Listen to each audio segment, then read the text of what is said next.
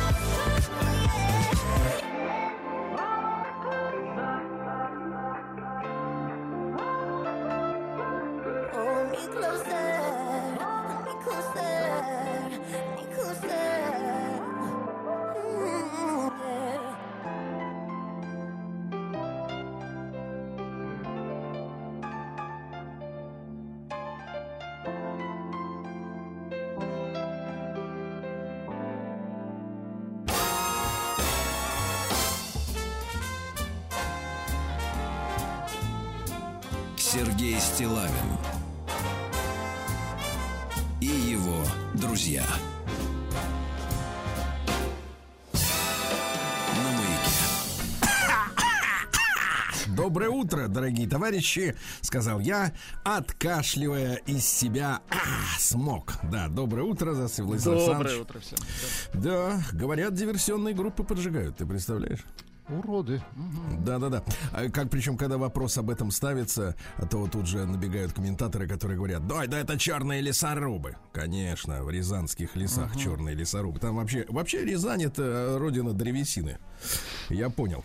Доброе утро, Владислав Александрович. Вы нас с утра как-то поставили в тупик, потому что знакомые мелодии. Я смотрю, Элтон решил все перепродать дважды. Да-да-да, у него новая технология. Он берет ста- старые, которые подзабытые мелодии, но не, тем не менее гениальные, действительно. Это не- не- Да. Нельзя с этим спорить. И тут в, в чем как бы удивительность вот этого трека. А, Кстати, релиз в пятницу состоялся. Он подтянул тут вот эту вот психическую Бритни Спирс, которую давно мы не слышали, как она поет. Она Мы- все время голая фотографирует. Она все время танцует, да. И тут вот он ее взял. Причем вот убрать из этого трека Бритни, ну, она реально хуже не станет. Это вот супер новинка. Это сейчас топчик во всех э, там Да и знаете, и лучше тоже. И лучше тоже. Да.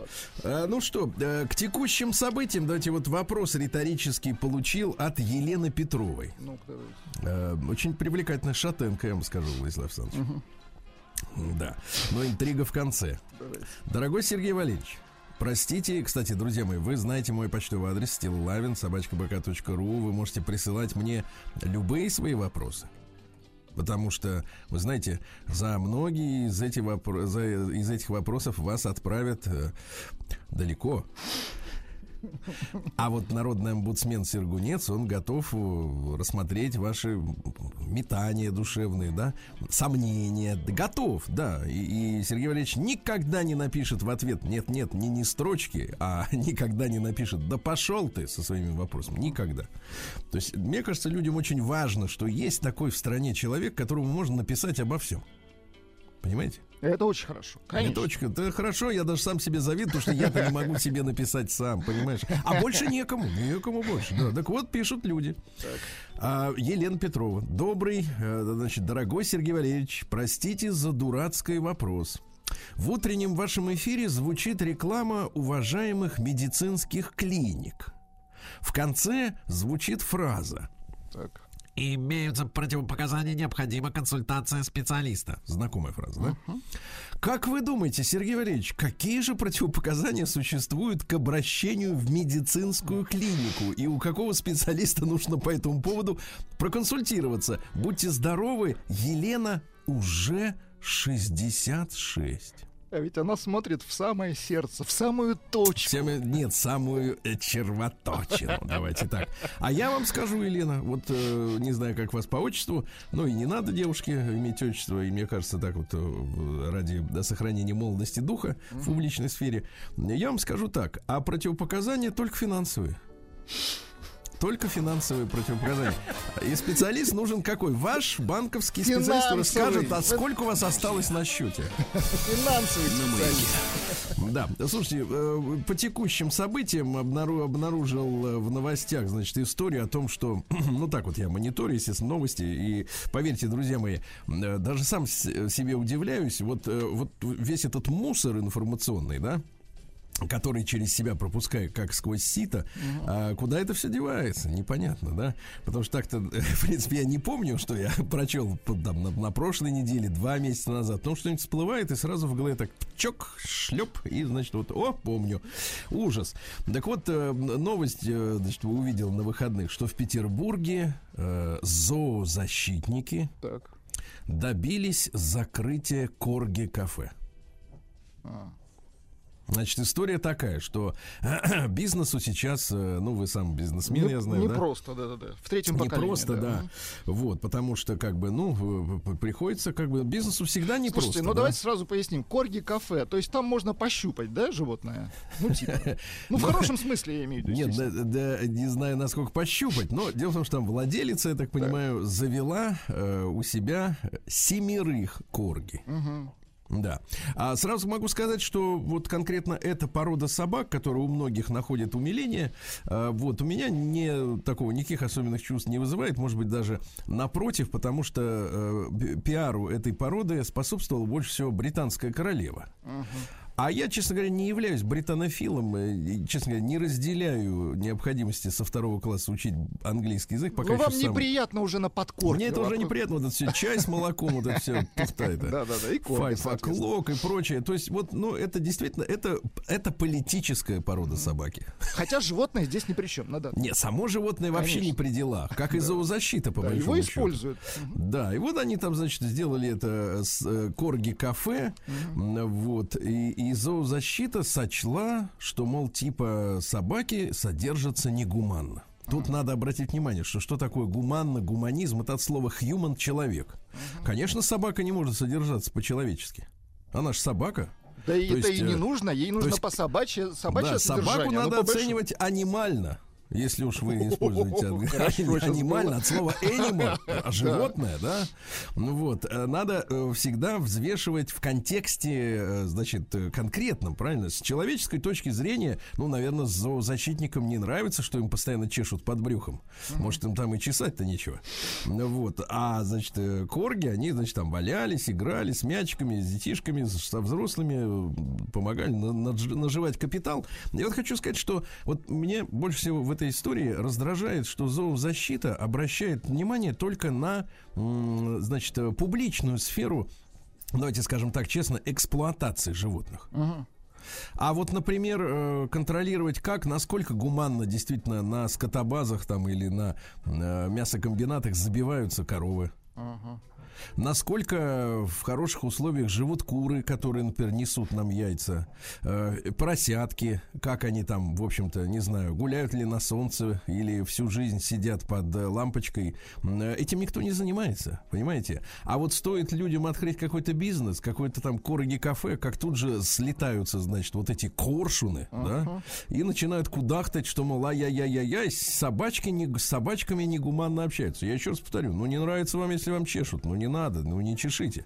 Но, так сказать, за- займитесь вы действительно по-настоящему главными задачами, да, если хотите облегчить э, страдания каких-то животных, если вам кажется, что они страдают, да, ну займитесь эффективным Ну, какой-то ре- работой. реальными какими-то вещами. Потому что согласен. мне кажется, что вот, вот когда человек значит, провозглашает себя, вы кто? Значит, ну, есть, например, люди. Я, например, ну, кто там, э, не я, а кто-то другой, да. Например, слесарь шестого разряда кто-то, да, э, умница. Да даже я. Вот э, я кто? Вы я блогер. пу- Публицист, да, например, да. А здесь вот, вот человек может быть вообще никем, но он себя провозглашает. А я зоозащитник. И так, знаешь, такая, как бы так погоны начинают на плечах прорастать. А колыш какой-то на лбу такой, знаешь, э, звезда красная или зеленая, синяя какая-нибудь прорастает, да? И я борюсь, значит, за права. А кто тебя, скажи мне, пожалуйста, дорогой ты мой зоозащитник, кто тебя, мать твою, это самое, как его, э, уполномочил этим заниматься? Точно. Вот что, уполномочил кто? То есть вот, э, вот от, где у тебя документы, я имею в виду, сертификат, справка какая-нибудь, понимаешь, да? То есть вот меня больше всего, да помнишь, мы смеялись там в 2014 году, а, но не смеялись, было не до смеха, когда в, на Украине появился автомайдан. Когда какие-то гопники просто тупо вышли на дорогу, начали останавливать автомобили, ну, например, там на, пути к аэропорту Борисполь, да, помнишь, там были ситуации, проверять, кто там едет в автомобилях. Ну, кто ты? Ну, ты, это, Абсолютно. это же, это же гуляй поле, это, это, это бандитизм самый настоящий, который прикрывается какими-то высокими интересами. И точно так же, вот, мне кажется, любые э, самопровозглашенные э, вот эти инициативы, это такой же, в принципе, ну, в той или иной степени, э, ну, соответственно, э, разгул, э, так сказать, самоуправства. Вот. Я, опять же, еще раз повторюсь, я э, корги не защищаю. Мне, можно сказать, даже отвратительно. Вот то, что это, это британская, так сказать, вот эта вот распиаренная порода, которая именно благодаря, ну, каким-то иллюзиям о том, что в Британии как-то по-особенному живется, вот она, значит, соответственно, распиарилась, да, в последние годы. То, что вот королева любит очень корги. Но я за справедливость, понимаете? Я вот, можно сказать, эту псину это презираю, да, но за свободу псины работать в кафе, можно сказать, выступаю э, всеми силами, потому что я, как бы, так сказать, публицист объективный, понимаете? Не какой-нибудь там ан- ангажированный вроде вас. Какой подлец. Вот, ну давайте, Никаких скорее. двойных стандартов. Никаких нет, все.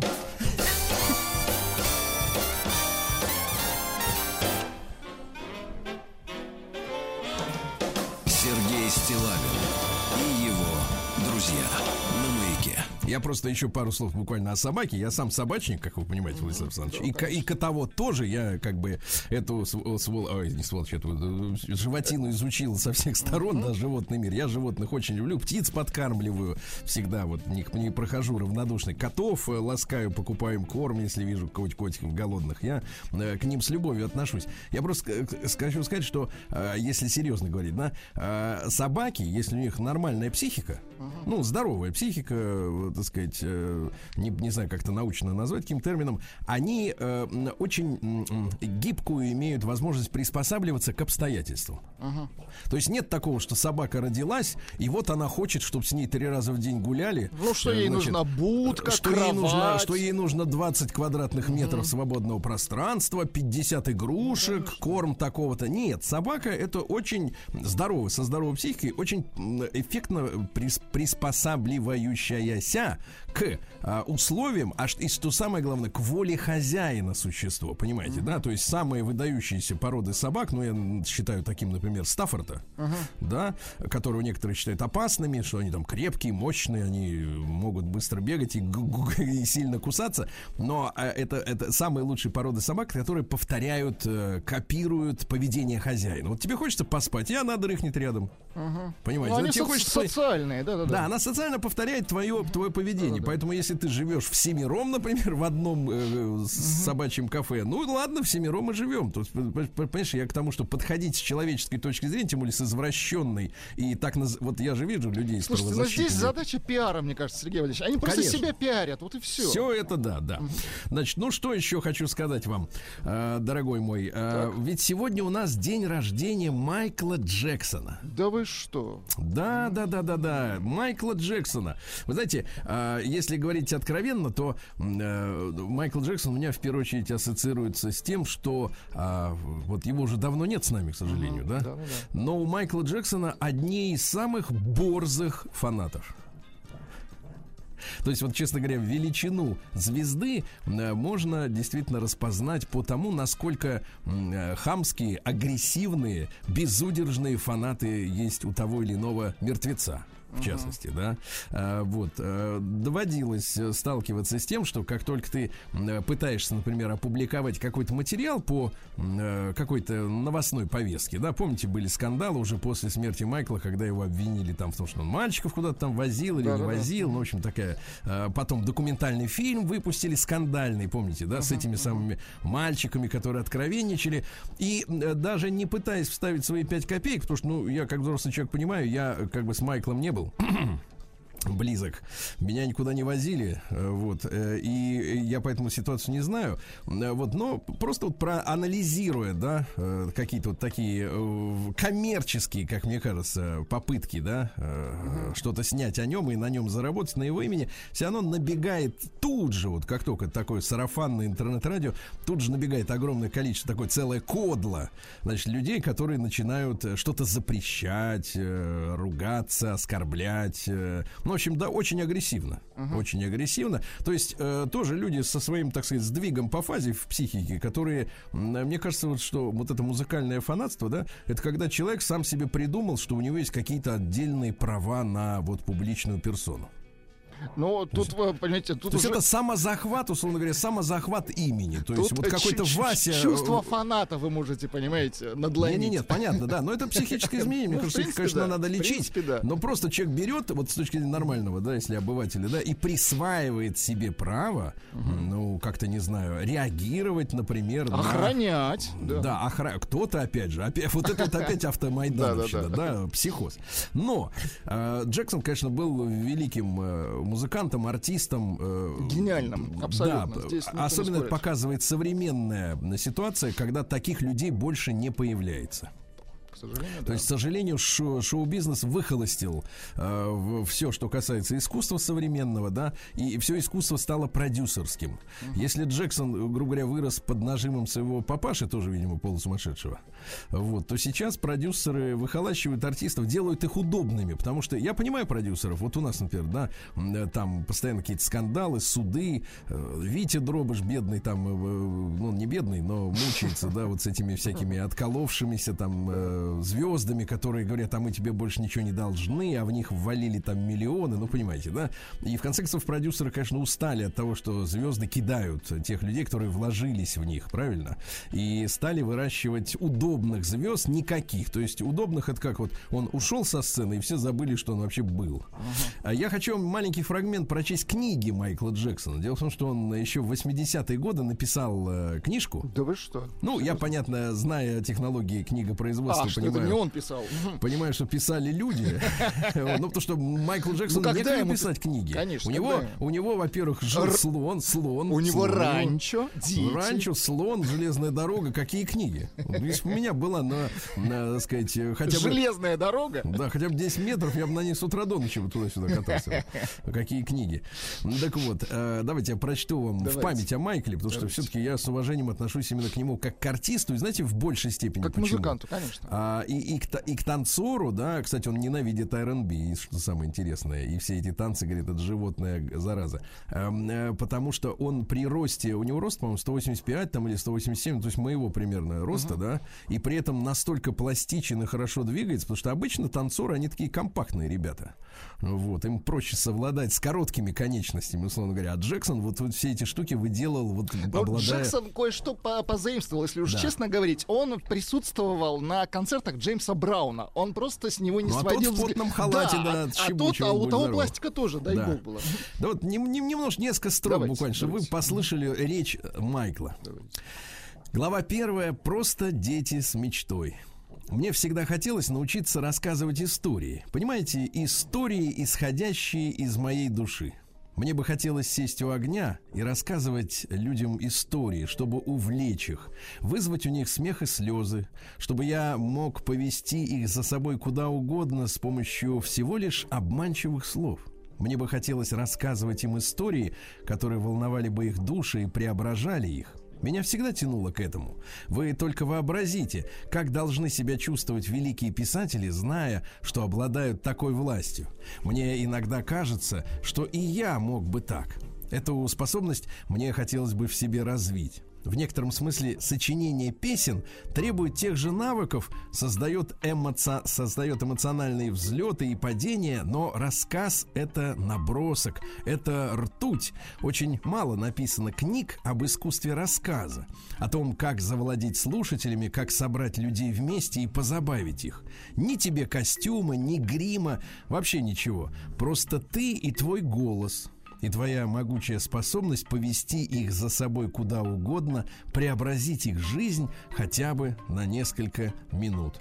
Начиная рассказывать мою историю, хочу повторить то, что я обычно говорю людям, когда меня спрашивают, как я начинал в группе «Пятерка Джексонов». Джексон Файв. Я был таким маленьким, когда мы начинали работать, что, по сути дела, ничего не помню. Большинство людей везет, они начинают свою карьеру достаточно взрослыми, когда они уже отлично понимают, что делают и зачем. Но со мной, конечно, было не так. Они помнят, как все происходило, а мне это было всего пять лет от роду. Когда ты ребенком вступаешь на подмостки, ты еще слишком мал, чтобы понимать многое из происходящего вокруг. Большинство решений, затрагивающих твою жизнь, принимаются в твое отсутствие. Ну а дальше в книге он описывает то, что все-таки помнит. Ну вот печальная история, да? Ты родился и уже работаешь. Зато какой человек вышел, получился, а? Нет, для окружающих очень удобно, я согласен. А для него-то самого несчастный же человек. Да, понимаете? абсолютно. Сергей Стилавин и его друзья на маяке. Дорогие товарищи, вчера у нас был день шахтера, правильно, Владислав Александрович? Мы товарищей шахтеров с праздником С поздравляем. прошедшим, давай. Я как-то вот на- пару лет назад опускался на достаточно серьезную глубину, метров на 700, наверное. Вот, скажу вам так, что температура растет. Жестко. ближе к центру, жестко. конечно. Да, жестко растет. И понимаю, ну хотя бы визуально понимаю, о чем идет речь, когда говорят, говорят о шахтерах. Так что с праздником, ребят. А сегодня же у нас э, день спецназа Росгвардии МВД России. Товарищи офицеры, с праздником, да. День долголетия, Владислав Александрович. У вас как-то планы-то гигантские, да?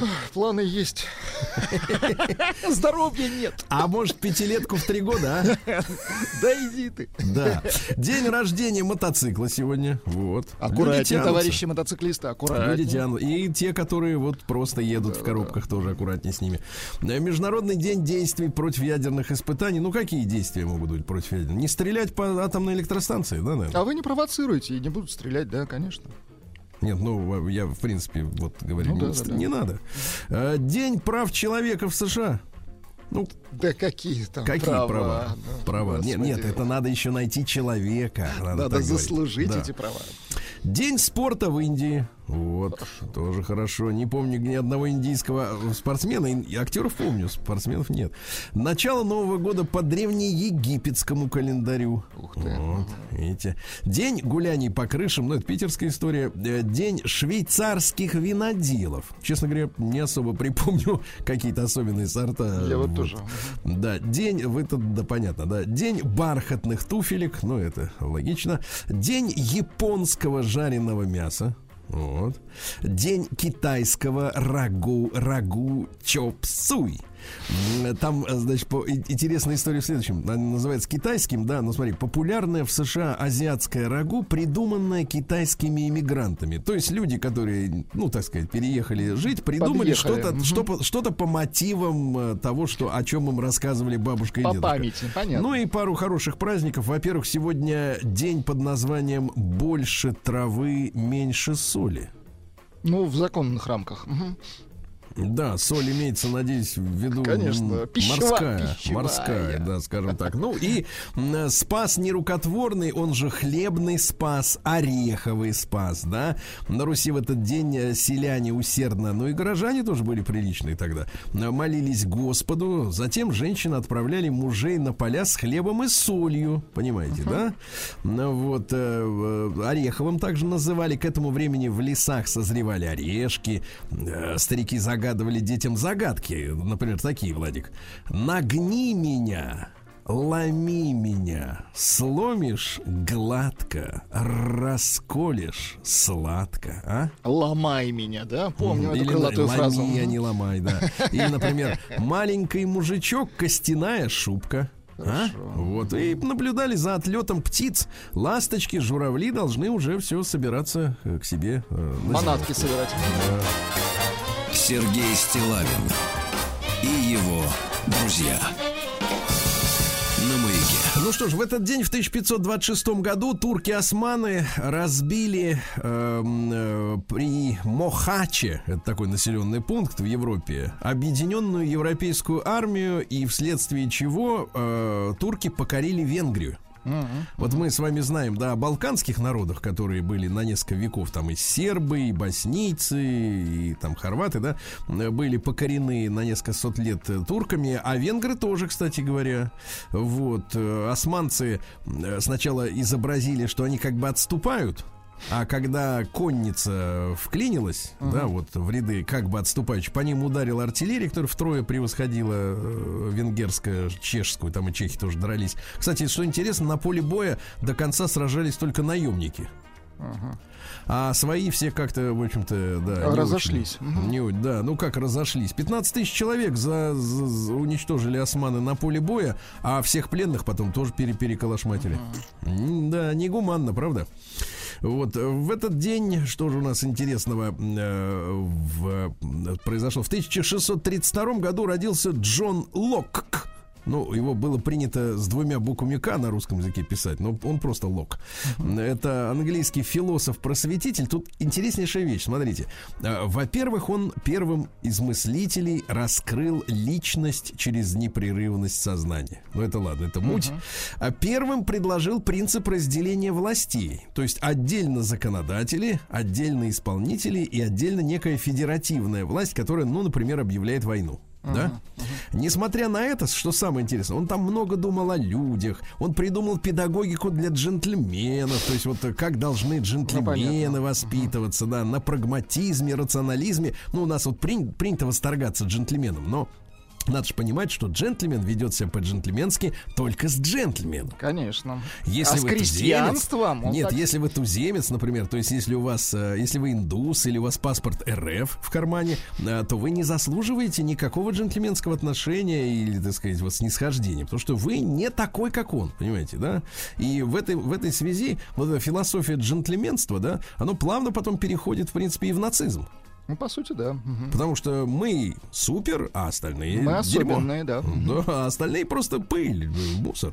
Да. Так вот, что интересно, да, Лок, э, что его выявляет-то, да, вот эту всю э, психологию-то уродскую, был одним из крупнейших инвесторов британских работорговцев своего времени.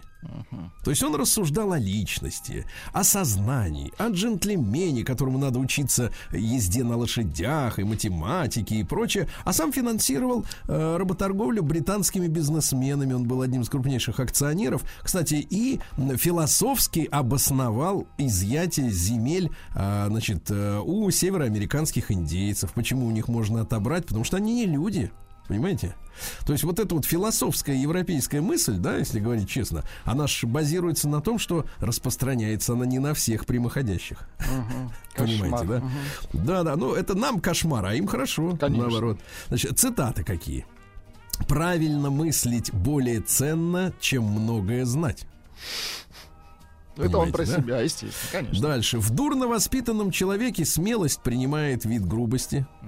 Ученость становится в нем педантизмом, остроумие шутовством, простота неотесанностью, добродушие льстивостью. Понимаете, да? И, наконец, образование создает разницу между людьми. Трудно Но он все за поспорить. это топит, да-да-да. Да, да, да, трудно поспорить. В 1600 он все топил за то, что человек, он рождается как пустая коробка, а вот в голову ему при помощи воспитания набиваются те фишки, которые его и формируют. Да. Вот в этот день, в 1698 Петр I предписал подданным, ну, высокопоставленным, естественно, крестьянством тоже не касался, брить бороды, носить европейскую одежду, ну, то есть э, сверху костюмчик, а снизу кальсоны. Вот, в обтяг. Ага. А В 1703 году, по указу все того же Петра Алексеевича, на берегу Онежского озера начато строительство железоделательного завода. А впоследствии здесь э, возник город Петрозаводск, и ему мы э, передаем большой привет. Карелии. Конечно. Да, да, да. В этот день, в 1758 в Нью-Джерси создана первая индейская резервация. Ну вот. А, причем, что самое интересное, Америка все еще была сама колонией, как вы понимаете, по дате. То есть до независимости оставалось еще лет 40. Ну, то есть это А. даже не второй сорт, это третий сорт. Да, то есть, то есть, смотрите, индейцев придумали запихивать в резервации, хотя сейчас вам, конечно, расскажут так называемые американисты, они скажут, ну нет, ну что, вы, ну это типа национального парка, где запрещена охота, рыболовство, там, условно говоря, индейцам созданы условия э, жизни, туда Запрещена запрещено- охота на людей, вот так лучше. да, туда запрещено просто так ездить. Они там, знаешь, как в зоопарке сидят, значит, вот на площади там 50 гектаров и, значит, живут, как жили когда-то, да. То есть все остальное у них отняли, а им оставили вот такие закоулки где-то, да. Так вот, при- причем, смотрите, это англичане придумали э, совать-то э, индейцев Резервации. Конечно. Не- То есть это не американская история. Потому что тогда именно Штаты были колонией полноценной. И сейчас есть версии, что, в принципе, э, ну, Канада-то соседняя так и есть. А вот американцы там под сомнением. Так вот, э, всего резерваций в США насчитывается сейчас около 300. Понимаете, да? Э, Вот. Но что самое интересное, вообще в э, Северной Америке э, живет, ну, дожили, скажем так, до нынешних времен 550 официально признанных племен. И получается, что только половина из них имеют свои вот эти резервации, понимаешь, да? Ну Вот. А крупнейшая площадь по площади это нация Навахо. Наваха.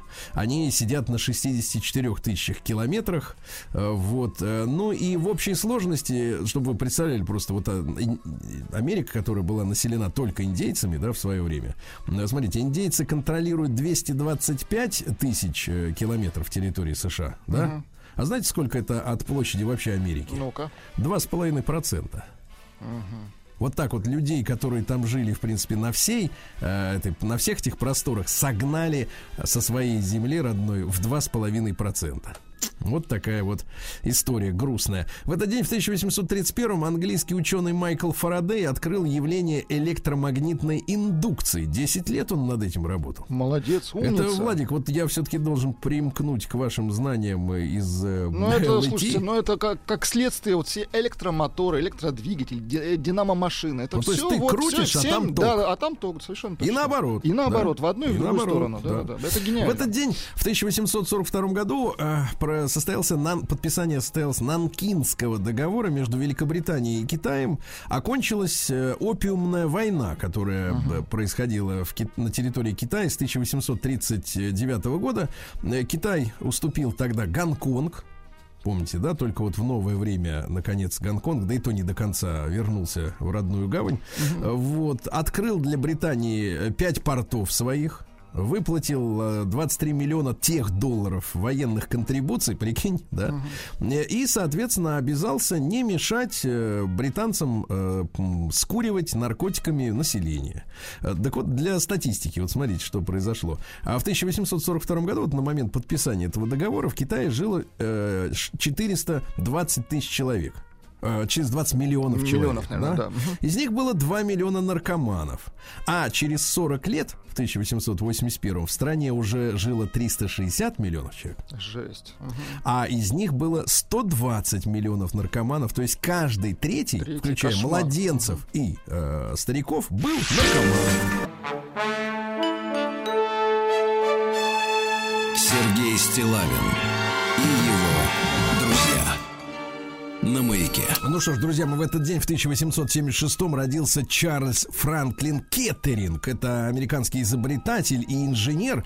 Э, Что хорошо в тех изобретателях, что они действительно придумывали что-то новое, а не как сейчас все крутится вокруг м, маркетологов, да, которые хотят всего лишь на уже известные вещи приклеить э, ярлык новинка да продать подороже, да, реально ничего не меняя внутри, по сути. Так вот, главным изобретением этого человека, и ему за это мы благодарны до сих пор, является автомобильный стартер. Молодец. Вот. Он придумал э, использовать фреон в холодильниках, кондиционерах. Да, вообще 140 изобретений. Ну, молодец, действительно. А в 1883 в Канаде Томас Ахерн э, продемонстрировал первую электроплиту. Понимаете, Умница. да? В 1891 в этот день родился э, Михаил Александрович э, Чехов. Вот у нас принято думать, что, например, американцы очень любят Чехова. Да?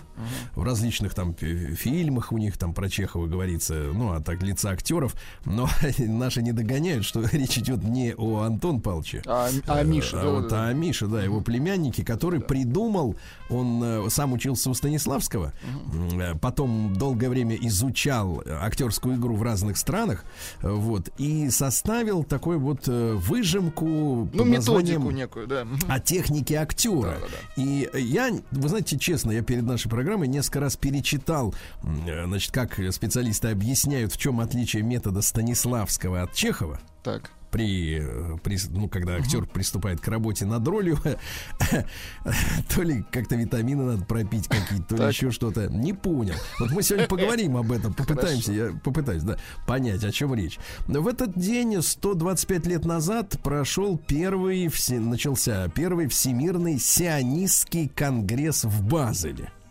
И создана организация сионистов. Ну а что, имеют право, наверное, да, и сионисты на свою организацию. А, 13 тезисов сионизма. Тезис номер один. Сионизм – это реакция на антисемитизм. Вот и все. Да, логично. Не будет антисемитизма, не будет и сионистов. да, все, все, так что есть э, вот программа, есть что делать. Приступайте, товарищи. В этот день, в 1898 году, торжественная церемония прошла закладки здания Музея изящных искусств имени императора Александра Третьего, а теперь это Пушкинский музей в Москве. Понимаете, да? Вот. А В этот день, в 1910 году, вступил в силу договор о присоединении Кореи к Японии. И Корея стала японской колонией. Еще раз напомню, в 1910-м. Э, Что японцы делали с корейцами? Они в школах и университетах запрещали говорить на корейском языке. Ничего хорошего, да. Э, за- Заставляли их заниматься только ручным трудом. В интеллектуальные круги не пускали. А, Значит, э, японские власти сожгли более 200 тысяч корейских исторических документов и, по сути, стерли историческую память о прошлом Кореи. Да? Более того, они срубили миллионы деревьев, ну, руками корейцев, и высадили японские виды растительности и изменили таким образом пейзаж э, на японский. Просто сумасшедшие. Да, более того, 725 тысяч корейских рабочих были вывезены в Японию и в другие колонии. А когда началась Вторая мировая война, японцы заставили кореянок становиться женщинами-утешительницами. То есть сексуальные рабыни, которые служили в военных борделях, са- сами понимаете, да? Вот. Ну и э, многие культурные э, символы были разрушены. На треть разрушили Королевский дворец э, в Сеуле, да? Ну и 84% всех корейцев были вынуждены принять японские имена, а, так как люди, у которых там вот среди им ФИО, да, не было японского имени, а они даже не могли пользоваться продовольственными карточками, и к ним не приходила почта. Жесть. Ага. Вот это цивилизованная Да, японская на- настоящий японский фашизм. да, Правление, да, да, да, да. Ну, Ребята такие, да. А в этот день Ингрид Бергман в 1915 году родилась шведская актриса. Она, кстати говоря, училась актерскому мастерству того же всего Чехова, Михаила да? Чехова, да. Так что разобраться надо. Что ж там за метод? Так, кстати, у Чехова была любимая ученица, знаете кто? да. Ну-ка. Мерлин Монро. Да ты что? Ее все считали бездарностью, она пошла к Чехову, научилась, нахваталась, и с тех пор вот э, те эти угомонились, которые ее критиковали. А э, не только платье под вентилятором. Ага, да. А в 1920 году Чарли Паркер, американский джазовый музыкант, альт-саксофонист и вообще бибоп, это его дело, да? Но, к сожалению, срывал выступление из-за героиновой Он печально зависимости. закончил, да, к сожалению, да. Очень печально, но музыка прекрасная. Ребят, 20, э, 95 лет, э, да, получается, да, да, да, 95 лет исполнилось бы сегодня э, Володе Дубинину, это пионер-герой, э, который в каменоломнях близ Керчи был партизаном. Он э, один из пионеров-героев, которые были прославлены уже послевоенное время. Есть такая замечательная книга «Улица младшего сына». Володя подорвался на мине, когда уже после освобождения Керчи от э, фашистов он помогал минерам искать, э, ну, вот заминированные вот эти поля. Герой самый настоящий, да. А, В этот день Валентин Александрович Караваев в 29 году родился. Кинорежиссер и мастер анимационного жанра. Ну вот «Возвращение блудного попугая». Ну, шикарная картина. Шикарно, очень взрослая, да? Таити, Гаити, все это понятно. А в этот день, в 30-м году, создан Московский авиационный институт МАИ на базе аэромеханического факультета МВТУ. Поздравляем. Так что поздравляем, ребят, всех вас. А в 36-м году Джон Маккейн, помните, сенатор такой бесноватый. Да-да-да. Он э, с 87 -го года был сенатором, не так давно его не стало, там э, года 4 назад, по-моему, 3, может. Э, цитаты, э, цитата отлично. Ну, Он вот все знаете русофоб, цитаты. да. Да, он русофоб реально. Цитата самая главная такая. Россия автозаправочная станция, которая маскируется под страну. Вот Понятно. отдыхает. Ну теперь давайте без, без, без газика-то заправлять. А э, я вам так сказать. скажу, газ теперь привилегия. Да, да, Да, да, да, это не права человека. И еще отличная цитата. Я оптимист, даже когда дело касается России. Да, прекрасный мужичок. Ну что у нас еще любопытного сегодня? Она и в 52 году, э, то есть, смотрите, 70 лет тому назад, да, э, состоялась премьера пьесы Джона Кейджа «4 минуты 33 секунды». Это пьеса, когда выходили музыканты в произвольном составе. Так. И просто открывали инструмент, там пианино, рояль, там еще, и сидели 4 минуты 33 секунды, потому что музыка заключалась просто в посторонних шумах, которые слышали зрители. Ну, кто-то, у кого-то метеоризм случится, у кого-то телефон зазвенит, вот и вся музыка. Но он еще написал несколько треков, они все такие же идиотские. Вот да- Да-да-да. давайте послушаем. Пожалуйста.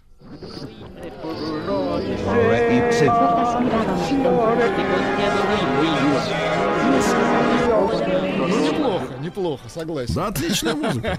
Мне кажется, отличная музыка. Ну и Майкл Джексона не забываем. Да, в 58 году Майкл Джексон родился в этот день. Майкл, спасибо тебе за лунную походку, брат. Сергей Стилавин и его друзья.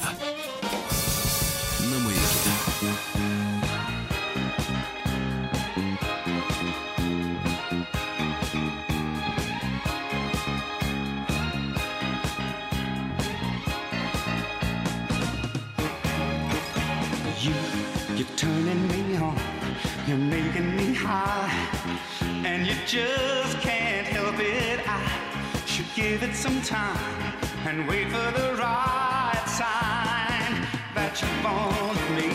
You, you're driving me wild, you're making me fall in love, in love with you, baby. I, I'm losing control. I don't want to let go yet till you want me. But my body keeps changing my mind, keeps changing my heart. My body says love you tonight. You drive me out of my mind when we're dancing. Well, I know it wouldn't be right to say take me home tonight. But when we get to dancing, when I see you dancing, when it comes to dancing, my body keeps changing my mind.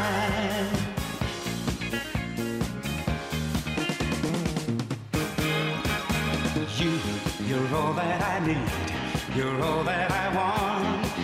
And I'd sure love to love you. I, I gotta go slow. Keep it under control now. Till you walk with me, but my body keeps changing.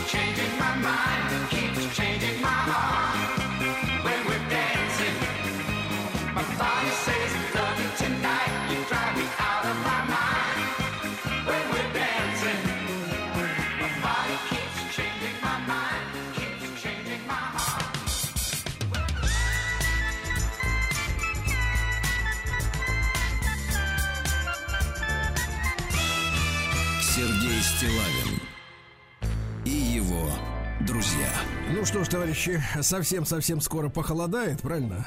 Пугают Надо нас. с Мгм. полки доставать теплые носочки, правильно? Каракуль. Э, Каракуль это бессовестное материал. Использование, да. Вы видели, как они добывают каракуль? Нет. Не знаете вообще? Ну не из камня, да? Вообще не из камня, ни разу.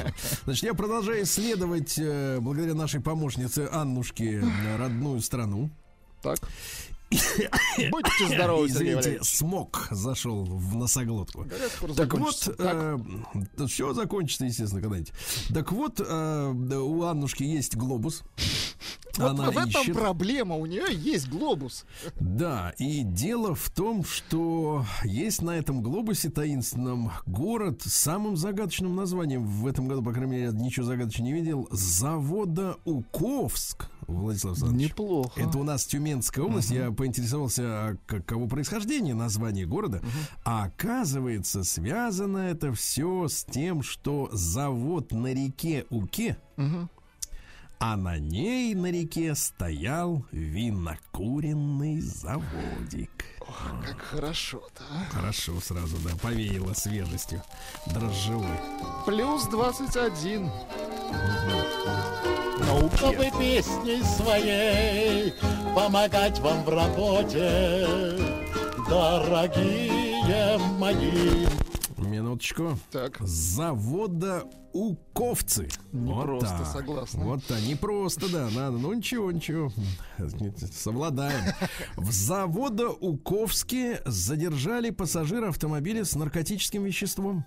В ходе беседы с водителем Форда Фокуса полицейские обратили внимание на подозрительное поведение пассажира. Он ерзал. Его личность была знакома стражам правопорядка, так как ранее он был судим по статье 228 «Незаконное приобретение и хранение наркосредств». При досмотре у подозреваемого изъята сигарета с веществом белого цвета. Согласно проведенной экспертизе, у мужчины имелось при себе полграмма метилэфедрона. Как пояснил подозреваемый, наркотическое вещество он нашел около автобусной остановки, оставил для личного потребителя. Ну, шел, смотрит, о, метилэфедрон О, лежит. Мне это нужно, да? И все, вот и попался. В завода Уковске раскрыта кража золотого кольца. 35-летний мужчина сообщил, что у него украли золотое кольцо за 13 тысяч. На место выехала следственная оперативная бригада. На при опросе потерпевший пояснил, что в день права пропажи распивал спиртное в компании знакомого. Просыпается, кольца нет. В итоге нашли 34-летнего, 34-летнего жулика. Выждав момент, когда приятель уснул, он снял с его пальца кольцо, заложил в ломбард, а вы вырученные деньги пропил. Подлец. Ну, Дальше. В Заводоуковске полицейские изъяли наркотическое вещество. На маршруте патрулирования сотрудники ППС а, заметили одиноко идущего гражданина с пакетом в руке. Увидев полицейских, мужчина начал заметно нервничать и попытался избавиться от полиэтиленового пакета. Стражи правопорядка приняли решение о проведении досмотра. Согласно заключению эксперта, у подозреваемого изъято 320 граммов марихуаны. Ай-яй-яй. Все это для личного употребления, конечно же, сказал. Вот 320. Надо до пенсии, что ли? Дальше. За причинение вреда здоровью задержан э, житель, э, так сказать, местный. Э, он обратился за помощью с телесными повреждениями в этот, э, ну, э, в травмопункт, понимаете, да? Э, Стражи порядка отреагировали на повреждения и установили местонахождение 27-летнего ранее судимого товарища потерпевшего, который в ходе ссоры начал наводить, так сказать, наносить удары руками и сломал челюсть человеку. Ой-ой-ой. Вот такие серьезные люди, да. А, раскрыта квартирная кража. 47-летняя женщина сообщила о том, что у нее из дома, из дома пропали денежные средства и посуда на общую сумму 3000 рублей. Подозреваемым оказался неработающий ранее судимый 37-летний мужчина, который э, в день совершения преступления распивал спиртные напитки с приятелем. Когда алкоголь закончился, э, захотелось добавки. Зная, что в доме в соседнем никого нет, Поскольку потерпевшая находилась на лечении в больнице, он украл посуду и еще деньги на 3000 рублей. Да. Ну, еще пару сообщений. А, Во-первых, сотрудники полиции задержали подозреваемого в краже телевизора. А, Обратите внимание, местная житница 83-го года рождения жила с местным мужчиной 92-го, то есть с младшеньким. И когда ее не было дома, он украл из ее дома телевизор за 45 тысяч рублей. Сдал в комиссионный магазин, подлец, да? Ну и что еще хорошего? Давайте закончим таким Может, хорошим еще сообщением. позитивное, да, Сергей Валерьевич? Да, по- давайте два позитивных сообщения. Раскрыта кража велосипеда. В одном из подъездов э, потерпевший проживал знакомый. Уходя после распития спиртного, злоумышленник увидел на лестничной площадке велосипед, а, потому что не хотел ехать домой пешком, понимаете, Пешим, да? да, украл. Ну и, наконец, э, давайте действительно о хорошем. Три музея в Тюменской области э, пополнились современным оборудованием. Э, В частности, там появился замечательный тач-стол. Все. Тач-стол, прекрасно. Без тач-стола музей это... Сергей Стилавин и его друзья. На маяке. Ну, давайте, что у нас интересного в целом в мире. Названы документы, которые не имеют права спрашивать при приеме на работу. Так. Работодатель не имеет права э, говорить, какие у вас рекомендации, да, и ИНН не должны вы предоставлять, ясно? Не должны. А психолог рассказал о хитрости, которые помогут не пережирать. А, вот, э, надо превратить похудение в игру. А в случае появления желания поесть, сначала следует выпить.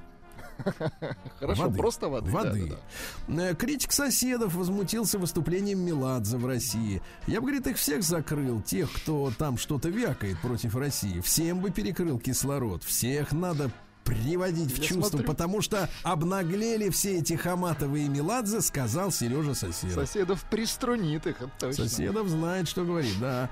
Нутрициолог Королев объяснил, чем арбузы лучше помидоров. Там больше ликопина. Вы когда-нибудь делали выбор между помидором и арбузом? Никогда. А теперь сделайте. Да. А, Врач назвал полезные свойства черемухи, укрепляет стенки сосудов. Что с ней делать-то? Нюхать, Черемуха, это же оружие. Ну ладно. Да, Сакуров, режиссер, знаете, такой, пользующийся Да. успехом на Западе, заявил, что российское кино может исчезнуть без современного оборудования. А мне кажется, Александр, что современное российское кино уже исчезло. И вместе, Вместе с оборудованием, да, согласен еще с вами. 30 лет назад все это произошло. Начало ис- исчезать, да. Да. Назван неожиданный симптом инфаркта головокружение. А, вот, да, дальше. Сын Алибасова сообщил, что продюсер заработал 20 миллионов рублей на истории с кротом. Ну зачем же он сдал отца? Ну как так можно? Крот-крот, это помните, для Это была средства- рекламная кампания, да-да-да. Дальше. крот. Григорий Лепс признался, что ищет женщин постарше на сайте знакомств. Хорошо. Ну, То есть у таких, Ну это его предпочтение, ну что вы. э, да. Причем здесь такие, как мы. Я еще не договорил. Российские ученые выяснили, что нынешнее потепление стало сильнейшим за 7 тысяч лет. Да. Нарколог Сивалап назвал профессии, представители которых чаще всего и реже всего страдают от алкоголизма. Чаще всего полицейские, сотрудники МЧС, врачи, особенно анестезиологи, травматологи, хирурги, которые видят страдания людей. А реже всего, то есть дальше всего от страданий людей, библиотекари. Понятно. Не, не видят страданий. А Александр Григорьевич Лукашенко рассказал, что в студенчестве разгружал вагоны и тем зарабатывал. И, кстати, Молодец. неплохо. А в Красноярске появилась реклама бургеров с мухоморами. Ну, сейчас идет проверка. Мерзость. Да. А, треть россиян признались, что обращают внимание на приметы в работе. Понимаю.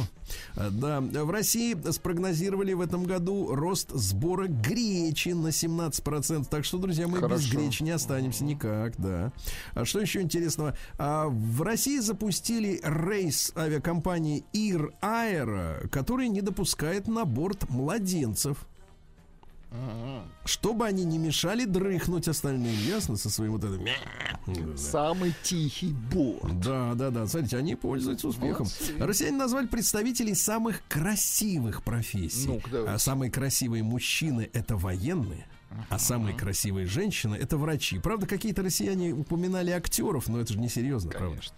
Вот. А дальше эксперты рассказали, что и с осени изменяется правила к техосмотру, предъявляемые требования, простите. Аптечка и огнетушитель теперь не обязательные.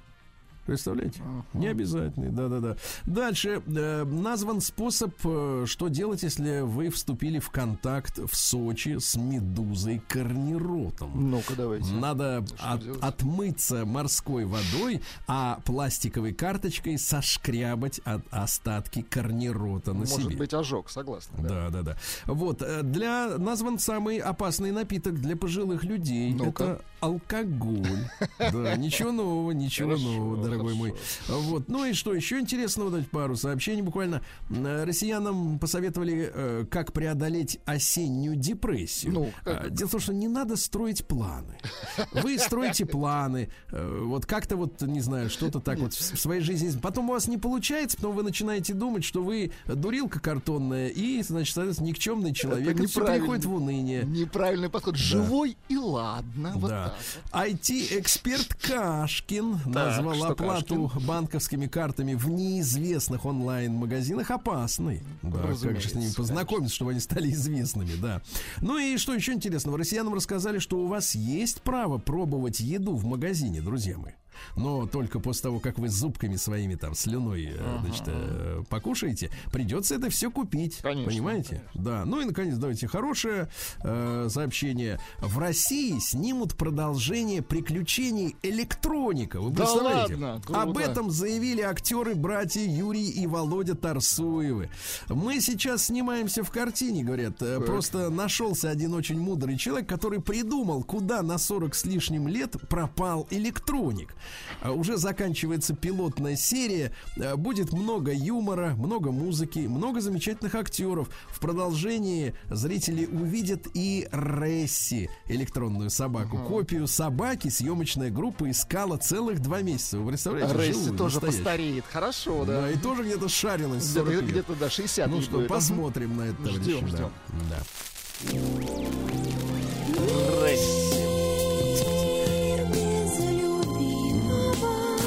Как женщинам-то живется? Мамочка Илона Маска, кстати, красивая тетка. Даже в свои 74. э, Призналась, э, что в гостях у сына она спит у него в гараже. Ну, может быть, там такой гараж, знаете, Ну, трехъярусный. может быть, но тем не менее, мамочка же. Анастасия Волочкова заявила, что является родственницей Наполеона Бонапарта. Да я чувствовал, да, что что-то у нее есть как- какая-то кровь. Ней Горячая. Да, да, да. А модная обувь э, тренда, значит, э, осени 2022 года перечислены, значит, э, ботфорты станут актуальными. Класс. Так что, если увидите женщину в ботфортах, а то и мужчину, то... То в ней кровь Бонапарта, мы поняли. Певица Сахароза отреагировала на каминг-аут своей 15-летней доченьки. Подожди. а помните, Глюкоза. А, сахароза. Хорошо, хорошо. Сахароза. Будьте элегантны, ну что вы. Хорошо.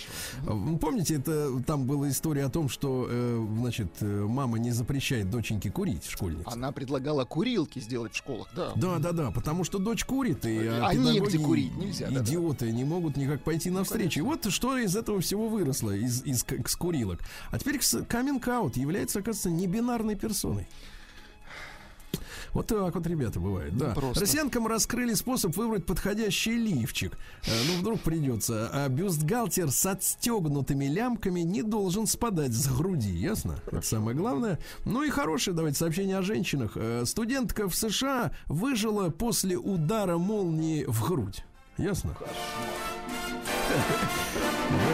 вот это грудь. Новости капитализма. Так, ну что, интересная история. Э, Мошенники европейские, западноевропейские нашли способ ошкуривать отели Турции и отдыхать бесплатно. Ну-ка. А все из-за идиотизма в способе оплаты услуг отелей. Э, Мошенники используют систему, которая недоступна россиянам, никогда не была доступна. Она называется, э, значит, система денежных переводов по так называемому почтовому переводу mail order. Там история такая, что отдохни сейчас, заплати потом. Особенно, говорят, британцы этим злоупотребляют.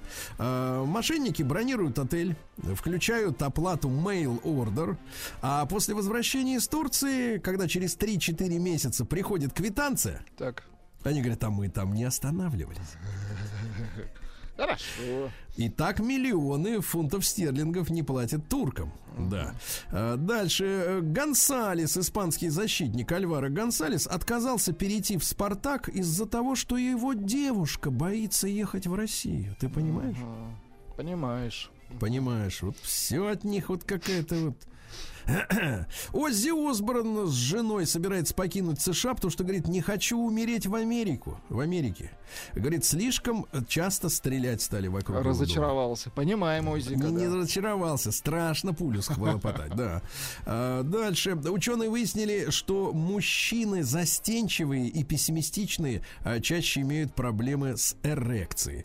А, вот, но мне кажется, все наоборот. Это из-за того, что проблемы, и человек является Ну да, застенчивым. Да-да-да, уходят как бы То, что человек, который вот чувствует, как говорится, приток. при- приток бодрости, он, соответственно, и не застенчивый, да. А все наоборот, ребята. Психологи выяснили, что люди э, лучше воспринимают вертикально записанные числа. А? Поняли?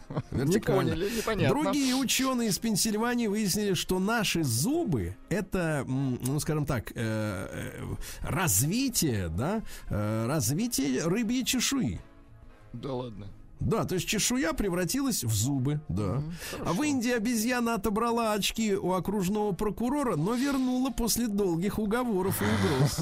Да. Культурная. Финская компания Metsa Tissue э, предупредила о дефиците туалетной бумаги в этой прекрасной Понимаем. стране. Ну, много озер, не нужна бумага, правильно?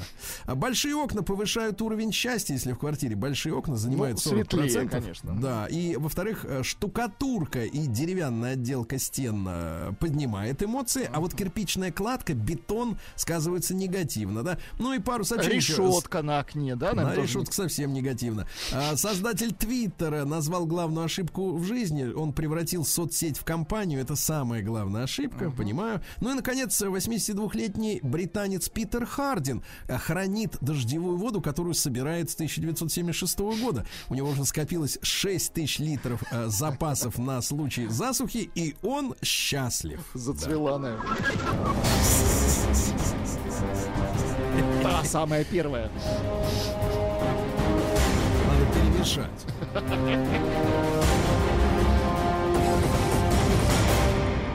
Россия криминальная. Ну что, Питер. Э, В Питере задержали водителя, который за замечание прохожего пырнул того ножом. Сурово.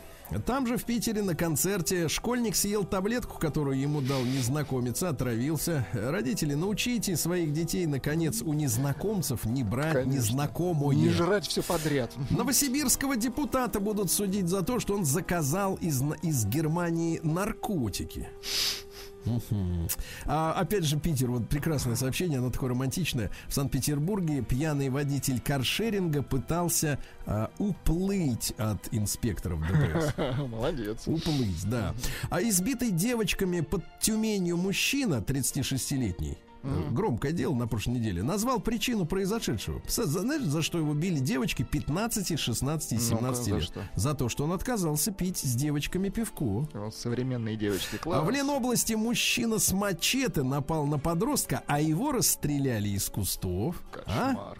Массовая драка посетителей и артистов столичного гей-клуба в центре Москвы попала на видео. Ну там, да, действительно сильное побоище. Людей там отличается сам. Там одни э, без париков, другие в париках, но все вот они э, все, да. противостояние. Да, понимаю. ну и наконец, пешеход с молотком, пистолетом и ножом напал на таксиста в Питере.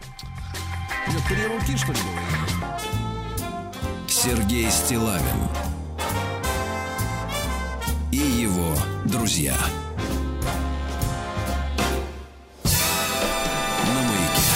Друзья мои, ну, у нас с вами на выходных э, несколько было м, таких торжественных дат. Э, Вчера день шахтера.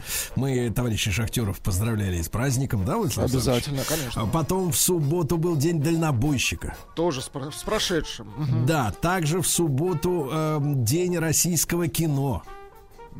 Вот, ну, вот говорят, что из-за того, что нет аппаратуры, оно может исчезнуть.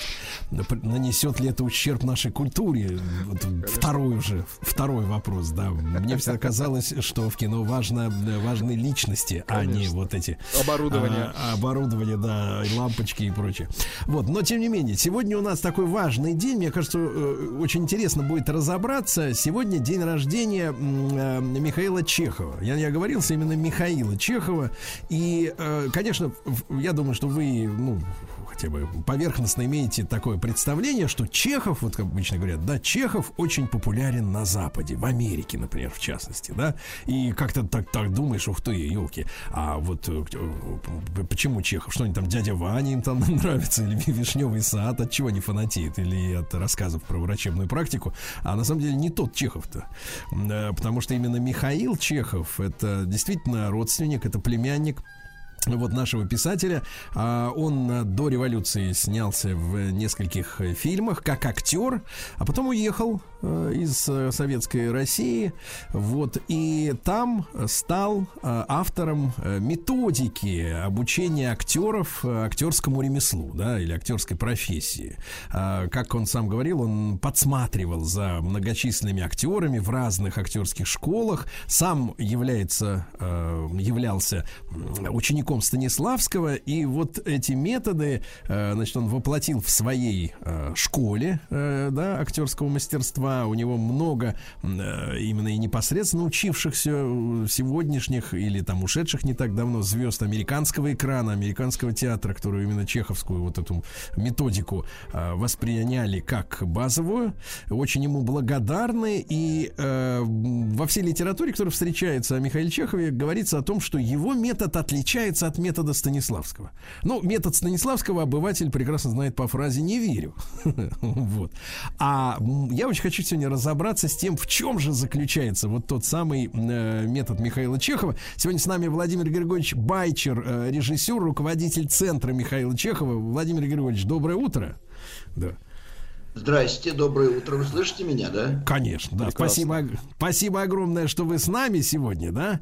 А, э, Владимир Григорьевич, ну, э, наверное, имеет смысл начать, наверное, с биографии, да, нашего героя и сегодняшнего, э, так сказать, вот именинника, э, так скажем. А, он является племянником писателя. Их связывали какие-то личные отношения? Ну, вы знаете, э, они виделись-то всего пару раз в жизни. У Антона Павловича Чехова есть такое, такая заметочка небольшая, что он читал своему племяннику «Каштанку», и что э, племянник этот внимательно слушал, и в его глазах э, видны, виден талант.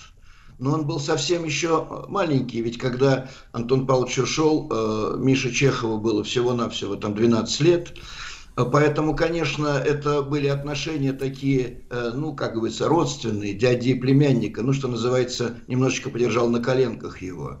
Но вообще вот это чеховское, ведь Чеховы вообще были невероятно талантливые. У Антона Павловича были, и старший брат был Александр Чехов, собственно, отец Миши Чехова, он был прекрасный писатель, и Антон читал Александра писателем лучше себя. Был брат Николай, э, это художник, был замечательный художник-пейзажист и так далее. То есть Чеховы это вообще э, такая, ну как сказать, э, с точки зрения ну, так, семьи, это какая-то очень мощная, такая талантливая, генетическая какая-то, ну в них есть какая-то молекула вот этого таланта заложенного. И э, Миша Чехов, Михаил Александрович Чехов, был, э, конечно, был невероятно талантливым артистом. Э, он пришел в в Московский художественный театр, в студию Станиславского и прослушивался в студию, прослушивался, прослушивать его Станиславский решил, потому что его представила Ольга Леонардовна Книперчехова, он был племянником Антона Павловича, любимого писателя, и поэтому он поступил как племянник но очень скоро стало понятно, что Миша Чехов на сцене – это что-то невероятное. Его диапазон актерский был какой-то просто э, сумасшедший по, по амплитуде. Он мог играть как э, очень глубокие, психологические, очень тонкие, очень точные, очень филигранные такие с нюансировкой э, роли, так и роли сумасшедшие, ну, как сказать, почти клоунады, почти буфонады, гротеск. Владимир Григорьевич, Владимир Григорьевич, а вот перенося, может быть, на советский э, экран его дарование, вот э, я понимаю, это очень журналистский вопрос, такой поверхностный, но тем не менее, вот из тех звезд советского кино, у которых был действительно вот глубокий диапазон, вы бы с кем его сравнили? Ну вот по возможности играть действительно и клоуна, и, и, и, и драматическую роль, настоящую, глубокую. Э, ну, вы знаете, очень много лет мы, э, ну, как бы эту тему, э, это, этого, ну, как сказать, пропагандировали, проповедовали вот эту технику Михаила Чехова вместе с Сергеем Юрьевичем Юрским. Mm-hmm. Он был первым таким президентом общества Михаила Чехова российского и сделал очень много для того, чтобы этот метод вернулся в страну. И я думаю, что вот как раз Юрский, который не скрывал, что он очень много занимался э, упражнениями чеховскими просто для себя сам, как актер. Вот Юрский, пожалуй, был таким э, образцом такого чеховского типа актера.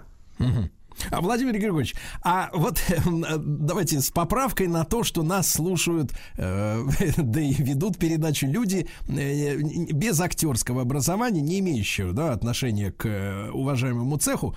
Вот, э, если можно, вот как-то простенько, как для школьников, можно объяснить суть отличия, условно говоря, метода Станиславского, который в нашей стране очень популярен, да, и на него многие ссылаются, и вот чеховского метода, который родился уже в эмиграции, анимации, а, и который э, породил очень большое количество, в том числе и кинозвезд тех же американских, да, которых мы тоже уважаем. Я так понимаю, Аль Пачино тоже к нему принадлежит, и многие такие актеры, которые вызывают действительно уважение, да. А вот, вот в чем вот разница? Можете объяснить, как по-простому?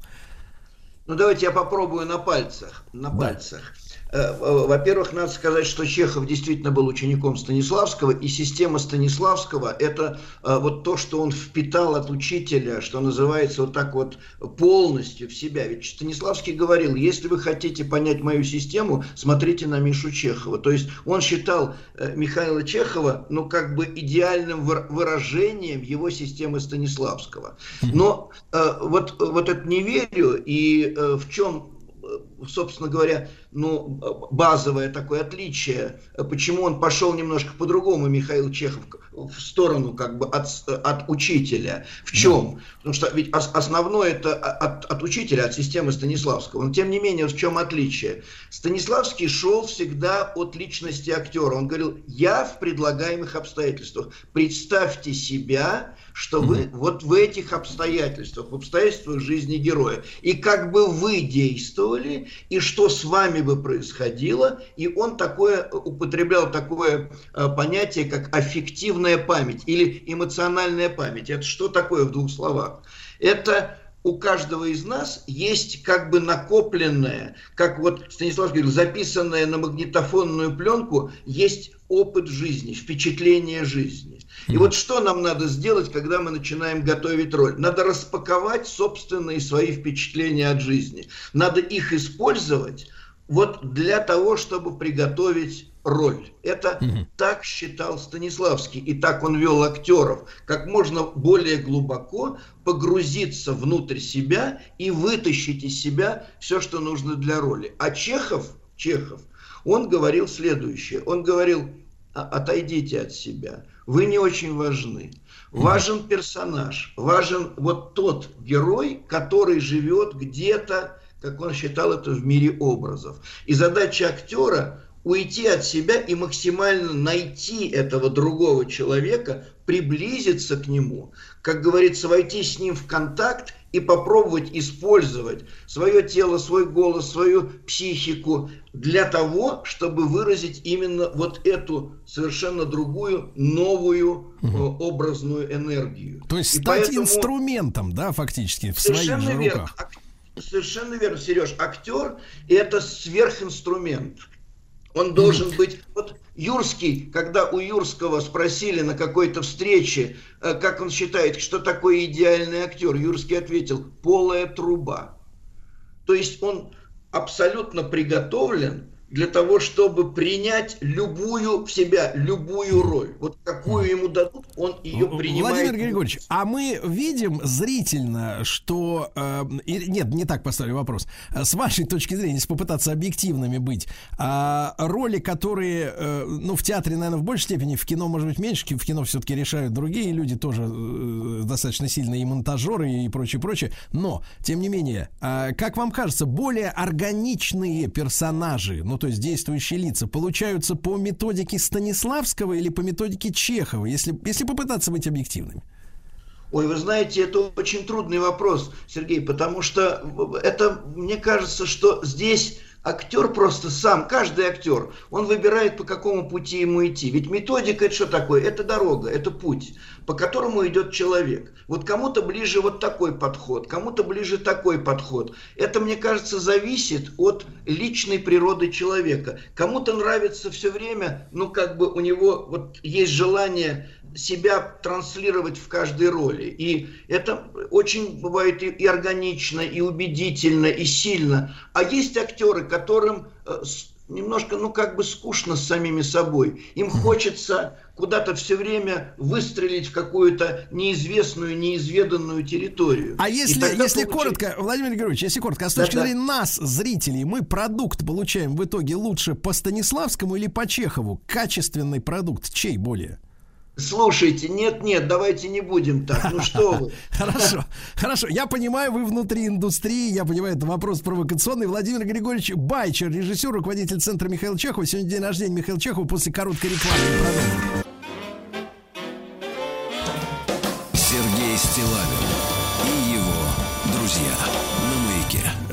Друзья, нас слушают миллионы, и среди них один из таких самых близких к нам, это Владислав Александрович, наш звукорежиссер. Владислав Александрович, вы поняли отличие метода Станиславского от э, Михаила Чехова? Самое ну, главное, так, да? да. Главное, да, не сам... через... у одного как бы не, не погружаться, у другого все через себя. Все, все через себя. Но, но у меня вывод простой. Если мы э, от роли к роли видим не роли, а, а артиста, например, Сергея Витальевича, то это метод Станиславского. Ну, тут спрашивают, Если... кстати, а Сталлоне и Шварценеггера какая методика? Ну, наверное, чеховская. У, у Сталлоне, не знаю, вот у Шварценеггера точно стероиды. Значит, давайте посмотрим дальше. Э, с нами Владимир Григорьевич Байчер, режиссер, руководитель центра Михаила Чехова. Сегодня у этого и замечательного и актера, и автора методики «День рождения». Родился в 1891 году. А, Владимир Григорьевич, еще раз доброе утро. Вот э, скажите, пожалуйста, а с, с вашей точки зрения успех методики Чехова именно в Голливуде, да, в Штатах, это результат случайности? Просто метод Станиславского не был как-то популярно отображен, либо а, английскому, англо-американскому менталитету вот это проще а, освоить, чем Станиславского. Вот в чем феномен? Что такой успех именно за океаном у методики? Вы знаете, ну вот э, сам Чехов ведь был очень убедителен, потому что он же снимался в Голливуде. Правда, он не снимался в фильмах такого э, первого уровня, просто потому что у него был английский очень плохой, а тогда озвучивать нужно было самому, поэтому он играл каких-то там иностранцев, иммигрантов и так далее. Но он ведь был, э, он, он, он был заразительно очень как актер. Он же играл на сцене в Америке, он приезжал и имел огромный успех. И когда он открыл в Голливуде свою, ну, такую студию-лабораторию, в которую приходили актеры, э, они очень как сказать, они очень от него заражались вот этой э, энергией э, проникновения в, в эту новую какую-то стихию, потому что ведь американская, ну как сказать, американская актерская школа, будем так говорить, она в общем-то, конечно, основана на вам очень во многом. Она основана на русских э, традициях, и театральных, и кино традициях.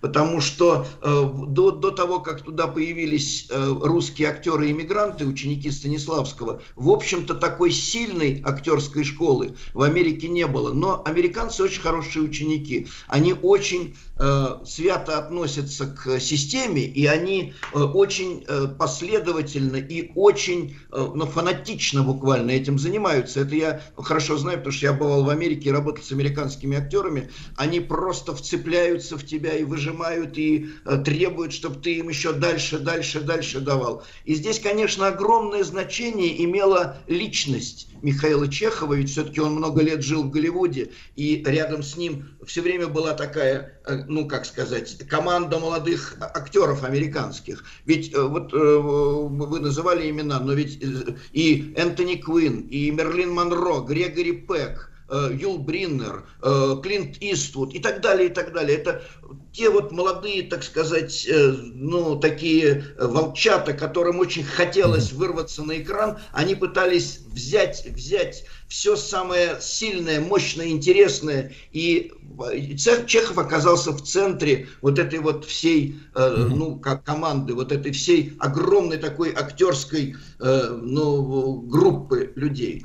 Вот, поэтому э, и, и система Станиславского очень много дала, огромное влияние э, оказала на американскую школу. Здесь нечего говорить. Но ведь э, Чехов, поскольку он заражал вот этим Понимаете, ведь вот если вы посмотрите фотографии, ведь очень сейчас мало можно увидеть его реально, что он играл. Понимаете, сейчас мы даже не можем сказать почему. Ну а почему вот, собственно, был такой сумасшедший успех у этого человека, такая слава? Мы, mm-hmm. Трудно нам понять. Но даже если фотографии посмотреть, роль от роли отличается радикально. Это как будто разные актеры играют, понимаете? Mm-hmm. То есть он надевает на себя новую одежду и меняется полностью, да. меняется вся его психика да, полностью. Да, да. И Владимир этому научил американских актеров. Да, вот Мерлин да. Монро после его смерти, например, оставила, э, ну, как бы она выплачивала пенсию его вдове, потому что mm она считала, что она обязана содержать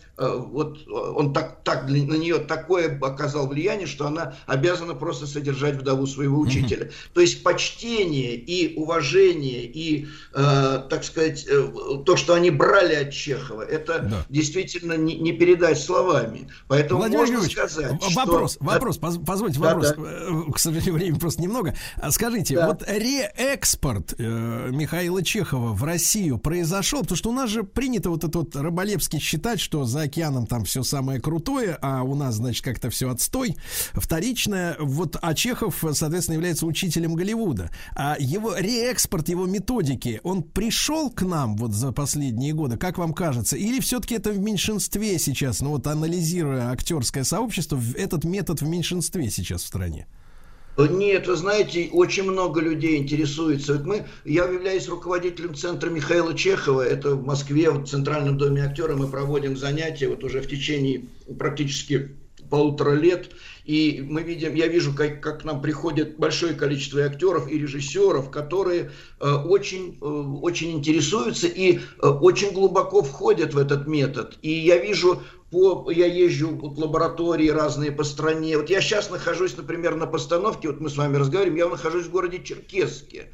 Это Да. столица Карачаева-Черкесии, где я ставлю спектакль в э, русском театре, э, в- театр драмы и комедии. Я делаю «Женитьбу Бальзаминова». Вот мы буквально вчера с актерами говорили, вот кто бы мог сыграть Бальзаминова? Это, пожалуй, роль для Михаила Чехова. Потому что и здесь к этому тоже большой интерес, и люди знают, и читают, и пробуют, и так далее. Нет-нет, я думаю, что не то чтобы реэкспорт, но э, он же Чехов никуда и не уходил, он все равно жил в списках, все равно им пользовались. Вот я знаю очень хорошо, что и Сергей Юрьевич Юрский, вот мы с Олег Николаевичем Ефремовым очень много говорили, он очень много поддерживал, когда мы создали вот такое общество Михаила Чехова. И э, Евгений Алексеевич Лебедев, который рассказывал, как они читали в списках э, вот эти тексты, которые были, было найти очень трудно в советское время. Он никуда не уходил, он все равно жил Да. здесь. Но Да. Э, И, конечно, нельзя, кстати, нельзя, конечно, не сказать о Марии Кнебель, которая сделала великая наша э, и режиссер, и педагог, которая сделала все для того, чтобы она была Да. ученицей Владимир Чехова. Григорьевич, Всё. вам огромное спасибо, да, спасибо большое, что вы с нами сегодня были. Владимир Григорьевич Байчер, режиссер, руководитель центра Михаила Чехова. Сегодня день рождения этого педагога, прежде всего актера, да, мастера. И мы поняли, если актер свое я забывает, то это чеховский актер.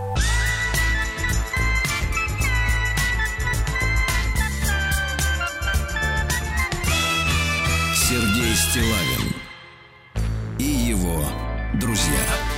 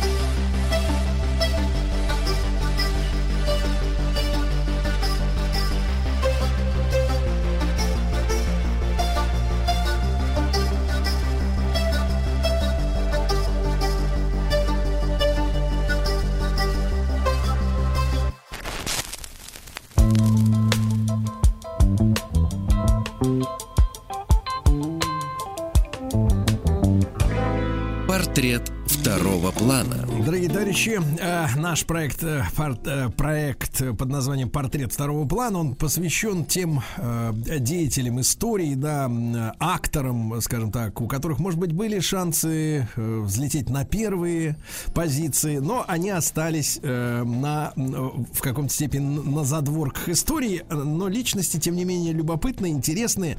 Э, С нами, естественно, Василий Жанович Цветков, профессор Московского педагогического государственного университета, доктор исторических наук. Василий Жанович, очень рад нашей новой встрече. Доброе утро. Да, здравствуйте, Сергей Валерьевич. Здравствуйте, Да. взаимно. Василий Жанович, ну вот э, вы же выбираете, да, наших э, героев, о которых мы э, рассказываем нашим слушателям. Сегодня Петр Вологодский. Мне кажется, что большинство даже и не представляет, о ком идет речь. Ясно, что это э, русский человек, наверняка дореволюционной закалки. А, Но кто это? Профессор, ученый, а может быть военный? Да, вот это как раз очень э, важный, на мой взгляд, момент, потому что малоизвестность этого человека, она такая очень распространенная. А между прочим, между прочим, если вот так вот говорить об истории нашей э, революции, гражданской войны, этот человек э, был премьером российского государства, премьер-министром российского государства, ну, не правителем, во всяком случае, потому что правителем был по статусу Колчак, адмирал Колчак, этот человек был э, премьер. Ну вот э, главу Совнаркома, главу советского правительства Ленина, я думаю, знают все. А, это, как говорится, риторический вопрос, э, кто его не знает. А вот э, Вологодский, его же, по сути, партнер, то есть в равновеликих э, вот таких статусах они находились э, на момент гражданской войны. Но вот, как вы совершенно справедливо заметили, э, очень-очень малоизвестная фигура. Тем не менее, достаточно примечательная с точки зрения того, вот как человек, э, ну, действительно, наверное, также малоизвестный и тоже связанный, вот если смотреть э, изначальный момент вот их э, биографии с юриспруденцией, так же, как и Ленин. А, как раз э, вот эта среда юристов, русских юристов второй половины 19 века, а, смог взлететь вот так вот на вершину власти, но в данном случае белой власти, а не, а не красной. Да. Василий Жанович, а в чем вы видите, вот уже оглядываясь там на сто с лишним лет назад, э, тот факт, что действительно, э, ну, пиара Вологодский абсолютно точно избежал, по крайней мере, исторической известности. А, Вот он, э, ну, давайте так скажем, действительно лидеры Белой России, особенно те, которые, э, ну, вот сражались, да, на фронтах, они, в принципе, в советской историографии известны, да, а, потому что, ну, отличились какими-то своими поступками, да, э, которые трактовались как негатив, естественно, для э, России. А вот этот человек, он что, ничего такого яркого не сумел сделать или, или делал нечто разумное, что невозможно было там в советских учебниках э, трактовать как абсолютное зло? Э, Я думаю, что да, потому что э, вы совершенно справедливо заметили вот эту военную составляющую, военное лицо, условно говоря, белого движения. а, Его м, представляли именно через э, генералитет, через э, того же самого адмирала Колчака. То есть а, белое движение действительно военно-политическая составляющая, военная на первом месте, политическая на втором все-таки. А Вологодский э, сугубо штатский человек. То есть его связь с армией, она ну, никакая. А, Ну, кроме того, конечно, вот как я уже говорил, что он а, правая рука Колчака, но даже в чем-то, может быть, и а, больше него, вот если смотреть уже какие-то юридические тонкости а, статусные 18-19 годов. А что, по- почему пропал из учебников? Ну, однозначно совершенно ответ, потому что а, проиграли белые. А, Но, с другой стороны, вот если опять же брать ситуацию 19 года, а, я не могу сказать, что это был человек э, очень сильно публичный. Э, В отличие от Колчака, опять же, потому что на Колчака, на Деникина, на Врангеля, там, Юденича, там, Миллера даже или кого-то еще э, из военных э, делали ставку и пропагандисты. Для них вот этот военный пиар был важен, потому что раз идет гражданская война, то значит военная составляющая на первом месте. Политики в тени, но Но это не означает, отнюдь не означает того, что политики не играют никакой роли. А, и вот роль Вологодского, если вот переходя уже к нему, роль Вологодского здесь велика в том плане, что он составлял вот такую либерально-демократическую, э, насколько это уместно вообще такое словосочетание, э, даже я бы сказал, наверное, э, социал-демократическую, социалистическую даже составляющую э, в правительстве. Э, и это, кстати, одна вот из таких интересных э, причин, почему, например, на юге у Деникина а многие э, члены правительства Деникинского особого совещания считали, что российское правительство Колчака а, левое угу. по своему составу, по своим идеям, что Колчак всего лишь прикрытие вот этой вот левой э, среды, которая хочет прийти к власти, а это, ну, как понятно, что на момент вот 19 года левые оценивались э, белыми э, как э, Керенщина, представители Керенщины, представители 17 года, что тоже, в общем, не соответствовало действительности, потому что Керенщина 17 года и социалисты 19 все-таки разные вещи. Василий Жанович, вы употребили слово либерально-демократическое правительство. А можно ли в этой связи, э, периодически этот вопрос возникает, э, да, вот, э, ну, скажем так, может быть, не на митингах, так сказать, каких-то не на, ди, не, на диску, не на дискурсах политических, не в Ютьюбе, но иногда возникает этот вопрос, что а, события 1991 года это реванш как раз вот той либерально-демократической белогвардейской власти. Как вы это оцениваете не с точки зрения лозунгов, а вот именно по, по экономическим программам. А есть ли что-то действительно э, близкое между тем, как экономику видели себе в белой э, России и в 90-е годы наши чудо-реформаторы? Ну, здесь очень интересный вопрос, да, пожалуй, э, имеет смысл немножко на нем подробнее остановиться.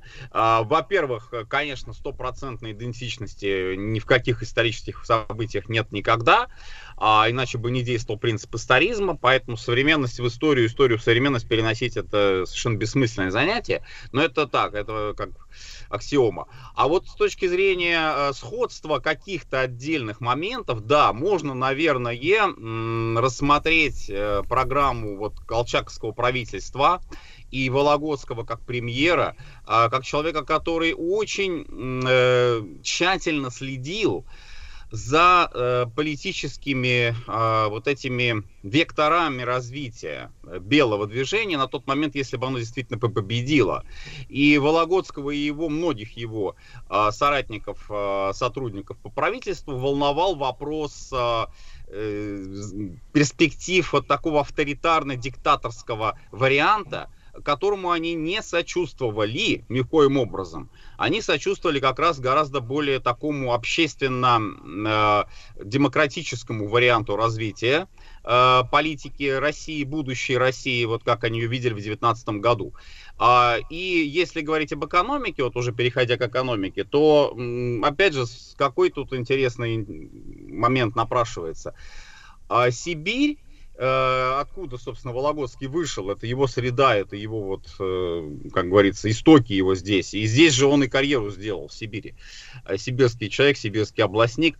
Она э, очень демократично была по своему вот такому общественно-политическому настроению на конец 19-го, начало 20-го столетия.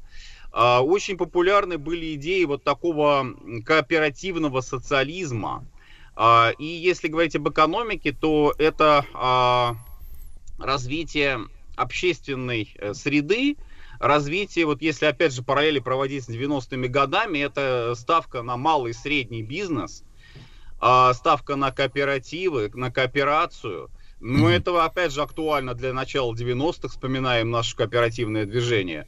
И вот через, через эту среду, не через какие-то монополии, ни в коем случае, не через какой-то там э, ГМК, государственный политический капитализм, а как раз наоборот, вот эта вот низовая среда, а, она должна составлять основу экономики. Крестьяне, собственники, э, там, купцы те же самые, допустим, но, но при всем при этом они, конечно, и должны играть политическую роль. То есть э, экономика и политика, они тесно взаимосвязаны. Насколько это проявлялось э, в 91-м, да, наверное, Как это стало проявляться позже, то есть начиная с середины 90-х и дальше, это уже другой вопрос, потому что как раз вот эта вот ставка на малый и средний бизнес, она, как мы понимаем, стала постепенно-постепенно уходить из повестки дня, а, вот, но ну, это Василий Жанович, Василий ну, ш, что такое да. кооперативы, так сказать, периода там развала Советского Союза? Это мы прекрасно помним, когда при фабрике создавался кооператив, вот, днем они, значит, гнали продукцию по государственным ценам, а ночью сбывали, значит, уже по коммерческим, да? вот, так это, вот, собственно, кооперативное это, движение в стране, если говорить это, о... к сожалению, большому, что так получилось. А изначально задумывалась идея, если мы вспомним даже то же самое сожалению, Василий Жанович, оцениваем а, по результату, а не по тому, что ну, хотелось это сделать. Да. Это да.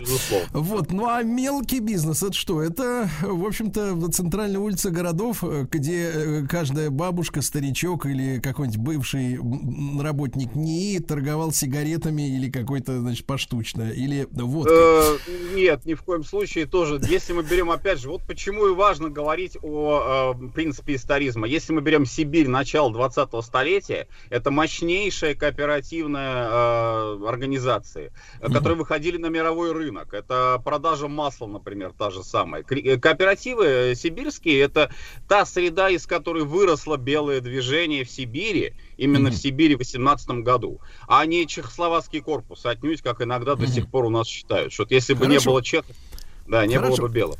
А, Василий Жанович, ну вот э, наш герой Петр Вологодский, да, премьер-министр Колчаковского правительства, а его путь жизненный, э, это тоже очень интересно, э, вот насколько революция там февральская, да, которая либеральной была и буржуазной, или там переворот февральский, тем не менее, а насколько это, эти события возвысили Вологодского, то есть вынесли его наверх, либо же благодаря его талантам и, э, ну, как бы естественному ходу вещей, он все равно рано или поздно оказался бы в верхних эшелонах власти. Как вам кажется? Я думаю, что нет, конечно, не оказался бы он в верхних эшелонах ни в коем случае, потому что два фактора здесь обязательно мы должны иметь в виду. Во-первых, э, собственно, порядок его карьеры, да, то есть человек, который в какой-то степени, опять же, вот я говорю, сходная биография с Лениным. То есть э, человек, который э, вышел из ну, такой среды незнатной. А, ну, у Ленина, правда, был все-таки познатнее происхождение, это дворянство, а Вологодский сын священника. Ну, собственно, какая была бы карьера у сына священника? Только самому стать священником. То есть вот эта вот такая корпоративность, она была э, распространенной в Российской империи. Тем более духовное сословие, если мы видим. А он избирает юридическую карьеру. Но, собственно, это действительно, наверное, его среда. Ему очень нравилась эта работа. Э, и его предел его мечтаний – он практически исполнился. То есть, э, ну, мы видим, да, что Ленин ушел в политику, он не стал э, продолжать развитие свое как бы по юридической стезе. А вот Вологодский, Вологодский у нас как общественный деятель именно судебной вот этой структурной системы, он, он идет, идет, идет вверх, и венец его вот именно такой судебной, условно говоря, юридической карьеры, это 17-й год, это судебная палата, Омская судебная палата. А, и а, в своем дневнике он писал, что вот это, наверное, мечта его. Это первый момент. А второй момент это его характер. Характер человека, который, э, вот все это отмечали абсолютно, в этом все сходились, э, в этой оценке никаких не было различий. Это был человек не карьерного склада. То есть это был человек неодержимый э, идеей, как бы вот любой ценой прийти к власти и так далее. Его, э, наверное, и приняли в качестве премьера во многом. А как, как фигуру компромисс? компромиссную, угу. да, да, именно так, как компромиссную фигуру, которую устраивал на момент вот создания таких политических коалиций а, и относительно правых, и относительно левых. Ну, не крайне правых, не крайне левых, естественно, не монархистов, не большевиков.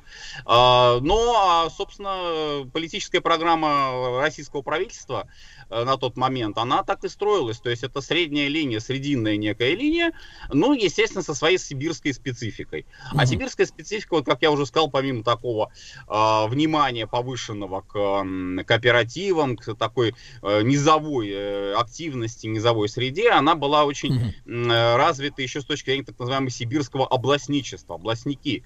А это вот идеи тоже интересные, э, и напомню, мы уже говорили об этом вот в нашем цикле «Гражданская война», а, и сибирские областники это люди, которые отстаивают вот эту идею автономной Сибири в составе России. Не сепаратизма То есть- какого ни в коем Так, случае. да, да. Василий Жанович, а вот это очень интересная, кстати, история. Погодите, а, э, где мы нащупываем, э, как бы вот в этой темной комнате исторической, да, грань между автономией и сепаратизмом, если речь идет, например, не о национальном образовании, да, как вот большевики наре- нарезали Россию, да, по таким вот условным границам э, национальным каким-то, да, а вот какая-то вот эм, экономическая автономия. Вот действительно, в чем разница между автономностью и сепаратизмом? А, Россия сильна регионами. Это основной тезис э, областников. И этот тезис, он постоянно повторялся ими, и повторялся не только ими, а вообще он достаточно известный и востребованный. А раз Россия сильна регионами, то нельзя игнорировать регион с точки зрения того, чтобы там как не учитывалась бы его специфика экономическая и даже политическая в том числе. Опять же, смотрим на ситуацию а, сибирскую начала 20-го столетия. Ну, что там, собственно, мы видим? Мы видим то, что очень бурно, очень быстро развивается регион. Нет, А, Василий Жанович, Василий Жанович, а вот, да, вот вы, вы, вы понимаете, оглядываясь назад, зачем им нужна была, в принципе, эта автономность? То есть она автономность их, нужна их для- это как да. бы это это самосознание, это корона на голове, там я не знаю, что это. Это какая-то вот э, не знаю, это моральная какая-то составляющая э, и, и какая от этого польза тогда стране, вот от того, что они, значит, будут вот автономными. Вот я не пойму Здесь, просто. э, да, здесь надо двояко просто это рассматривать. Во-первых, отношение к столице, к центру, к Петербургу, к бюрократии. Бюрократия столичная не должна зацикливаться сама на себе, должна слышать э, голос региона, условно говоря, и Так. э, давать какие-то преференции экономические, э, общественно-политические, самоуправленческие, э, которые для региона важны и нужны, потому что регионом, ну, Сибирью из Санкт-Петербурга управлять э, сложно. А Сибирь сама э, свои проблемы знает, и Сибирь сама какие-то свои вопросы может решить вот настолько, насколько, естественно, это э, ей э, дадут позволят это сделать. То есть Э, вот. это протест, сепаратизма протест про- нет. после против э, столичной бюрократии. Это раз, это одна грань, это одна составляющая. То есть э, здесь нет сепаратизма в таком чистом виде. Вот мы от вас уходим, отделяемся, создаем собственное квази-государство и все, и нас больше ничего не волнует. Это первое. Второй момент, э, областники э, очень-очень активно считали, что вот это вот опять же возвращаясь к той же самой экономике, а, что они в состоянии развивать регион за счет своих каких-то собственных средств, собственных источников. Что в Сибири конкретно? Но я не беру полезные ископаемые на тот момент, вот начало 20-го столетия, не очень разработанные, кроме золота, пожалуй, что. Нефти не знали еще, газа, уголь э, так э, только начинал разрабатываться. Эм, Сельское хозяйство. Сельское хозяйство, зерновая составляющая, животноводческая составляющая, огромный, огромный потенциал роста. И вот Столыпинская реформа, в принципе, это подтверждала. То есть э, накануне Первой мировой войны Сибирь у нас выходит на ведущие позиции с точки зрения хотя бы даже а, внутреннего рынка. Ну и международного тоже. На внешний рынок они тоже начинают И вот, э, выходить. Василий Жанович, правильно понимаю, что наш герой Петр Вологодский как раз исповедовал вот эти областнические, как вы это называете, идеи, да? И правильно я Да, да, совершенно Хорошо, верно. хорошо, давайте разберемся, что был за такой премьер-министр в Белой России Петр Вологодский, герой нашего проекта «Портрет второго плана» сегодня.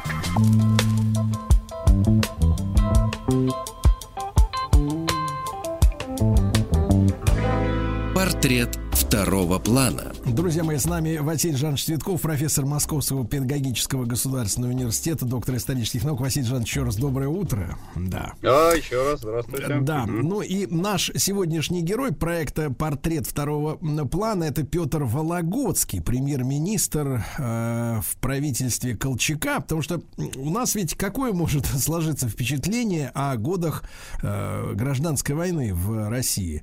Э, Все стояли под ружьем, и больше ничего не делали. На самом деле, ну, только воевали. На самом деле, э, э, несколько лет продолжалась, э, ну, мирной, наверное, эту жизнь не назовешь, но все-таки какая-никакая жизнь, да?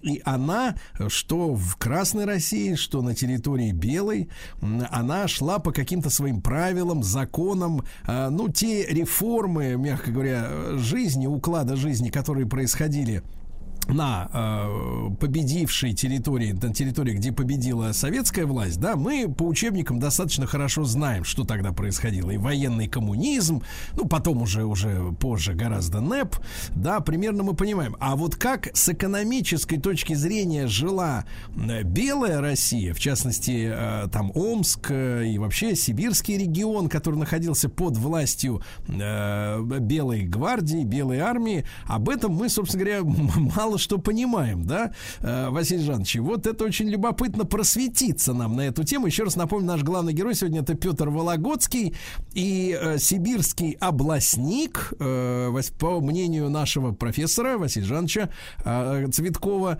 э, это все-таки не сепаратисты были, да, они противостояли скорее э, столичной пе- петербургской бюрократии. Э, Василий Жанович, а как Вологодский воспринял э, как раз февральский переворот 1917 года, так называемую революцию? Э, Это как бы вселило во всех надежду, он увидел, что к власти пришли его, так сказать, симпатизанты, как говорится, или вот какая была реакция?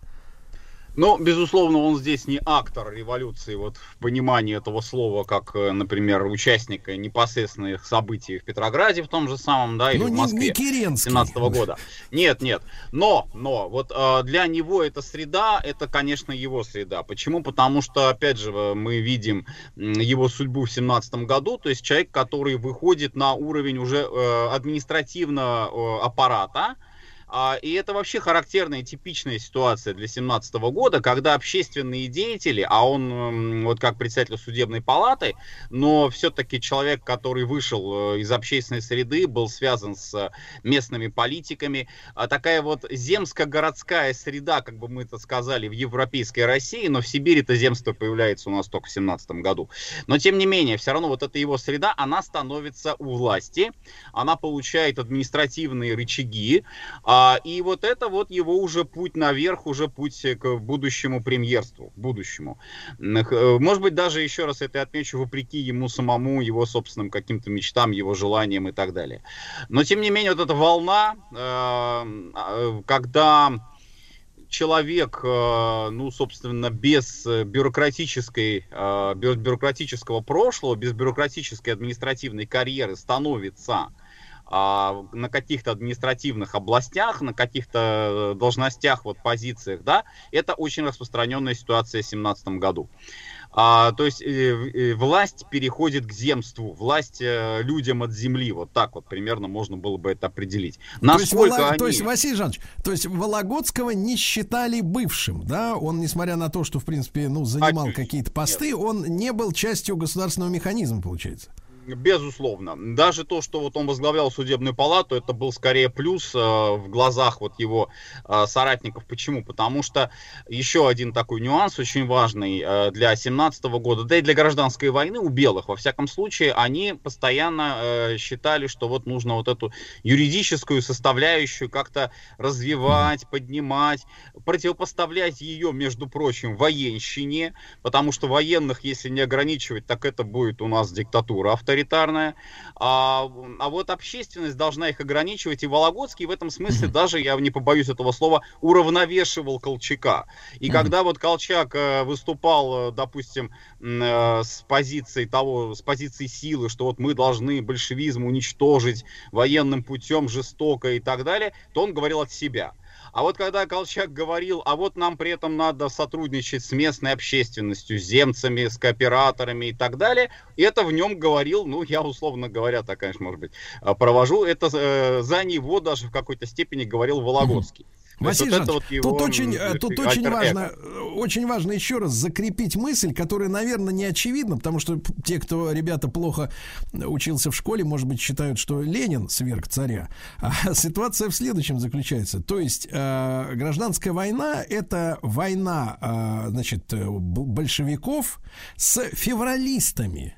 То есть белое движение это вовсе не, скажем так, э, э, не те люди, которые хотели восстановить в стране монархию, ни в коем случае. Хотя, возможно, в их среде такие и симпатизанты там царю были, но тем не менее это февралисты, правильно? То есть это не монархическое, как бы так сказать, движение, это борьба февраля с октябрем фактически, да, то, что разворачивалось.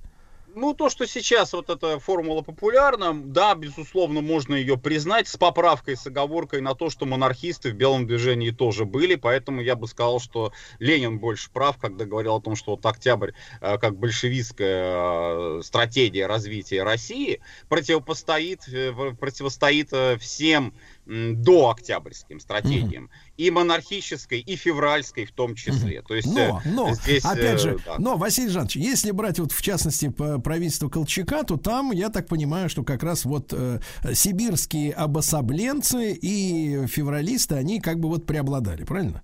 Конечно, потому что здесь, э, я еще раз отмечу эту особенность Сибири, здесь не было среды э, для широкого распространения монархических идей. Даже вот когда сейчас мы отмечаем столетие Приамурского земского собора на Дальнем Востоке, который провозгласил вот восстановление монархии в России, в будущем какой-то а, сценарий такой виделся, то ведь там э, участники, очень многие вот этого собора, это волжане, это те, кто в Сибирь приехали из Европейской России. А местные местная сибирская среда, она оставалась верна вот все-таки такой демократии. Угу. Конечно, монархия не исключалась ни в коем случае, да, но это должна была быть не монархия бюрократическая петербургская, это должна была быть монархия такая регионально-земская.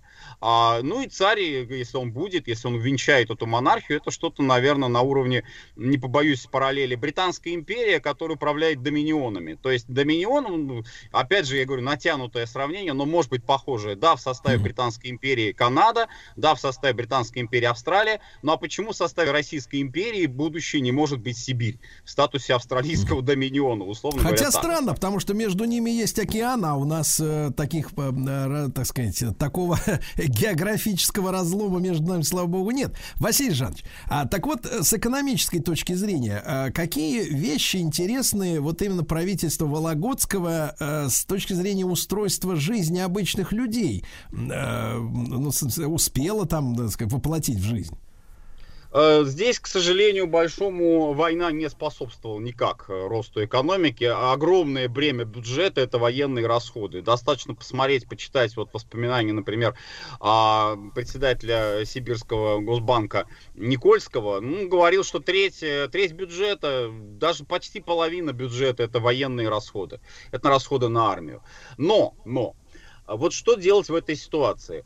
Ну, в этой ситуации решили, а, что, собственно, тоже для Сибири было вполне объективно и понятно, решили э, пустить рынок на самотек. То есть, условно говоря, вот пусть развивается свободная погодите, погодите, торговля. Василий Жанович, это вот опять невидимая рука рынка, что ли, вот это? В какой-то степени, да. Потому что, опять же, если мы видим сибирский потенциал роста, вот этот кооперативный сектор достаточно сильный и самодостаточный, и самостоятельный, а, то очень многие кооператоры в период гражданской войны, опять же, почему, собственно, они белых-то и поддержали против советской власти, они выступали э, против регламентации их деятельности, а советская mm-hmm. власть этим занималась. Это же и продразвездка, так. и все. Это все из центра решает. А если вспо... вот если сравнить, смотрите, а если сравнить э, экономическую ситуацию, ну, за вычетом, что, собственно говоря, трудно сделать, вы говорите, там, до половины бюджета э, там, этого края, этого, этого образования квазигосударственного, да, э, занимали военные расходы. Но если посмотреть на уклад экономической жизни, а что-то поменялось по сравнению с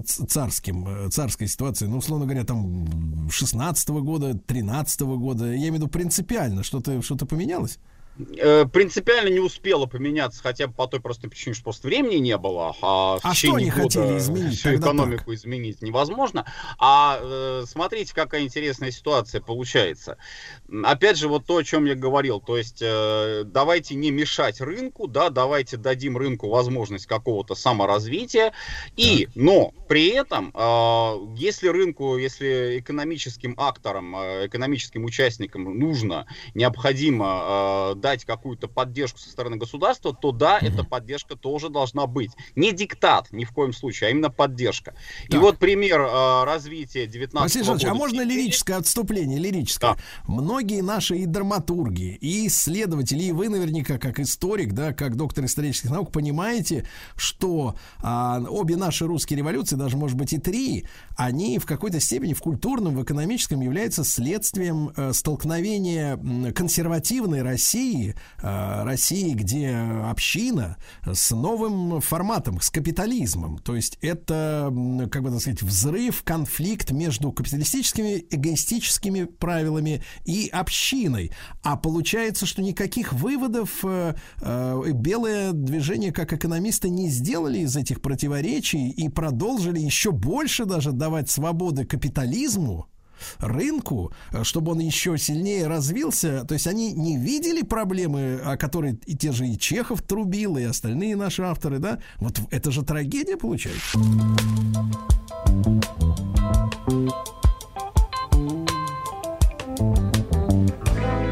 Портрет второго плана. Друзья мои, Василий Жанович Цветков, профессор Московского педагогического государственного университета, доктор исторических наук. Наш сегодняшний герой это Петр Вологодский. Василий Жанович, я так по-журналистски перед рекламой да, поставил такое многоточие. Э, с вашей точки зрения, в этом было заблуждение действительно белого движения, что они не видели причин потрясения в обществе и продолжали усиливать капиталистическую составляющую на их территории? В двух словах э, объяснить можно тем, что капитализм в России еще не развился, поэтому бояться, что капитализм приведет к какой-то революции, с точки зрения, опять же, вот этих людей не было причин. А, и поэтому, опять же, вот э, можно было бы их э, критиковать а, не столько за там внимание к капитализму в каком-то вот таком личностно-субъективном э, плане, да, что это корысть какая-то во, имя прибыли, а э, можно было бы их критиковать за то, что, видимо, они э, переоценили, может быть, степень вот этой незрелости капиталистических отношений. Но это отдельная тема, а вот опять же, возвращаясь к Вологодскому, я думаю, что его кредо 19 года, вот опять же, с точки зрения, если мы говорим об экономике, Вообще интересный нюанс, вот тоже мы его, к сожалению, упустили, а я все-таки его озвучу.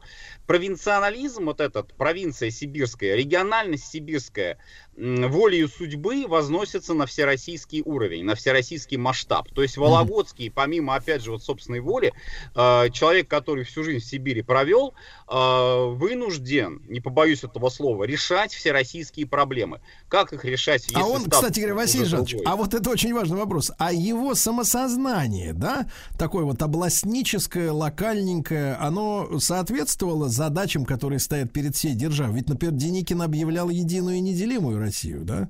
Вот, не э, помню, не помню, что там Колчак об этом говорил на эту тему.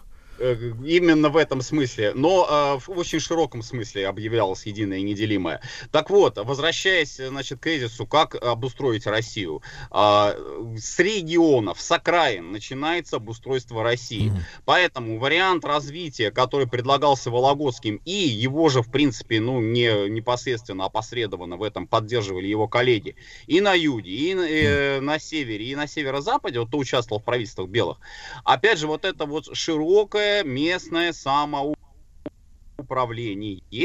и ставка на местные силы, на местные экономические силы. а сверху создает это то, что Василий Жанович, ну хорошо, ну отлично, у вас в области один губернатор, в соседней другой, а, а в целом-то что делает это страной, вот эти, эти, а эти целом... кусочки? Да, в целом их объединяет вот этот самый лидер, военный на тот момент, военный правитель, адмирал Колчак, объединяет все эти кусочки. Потом, видимо, э, по сценарию должно было произойти восстановление монархии, когда Колчак передает власть кому-то из дома Романовых. Кому это было непонятно, неопределенно, но это и не требовалось на тот момент.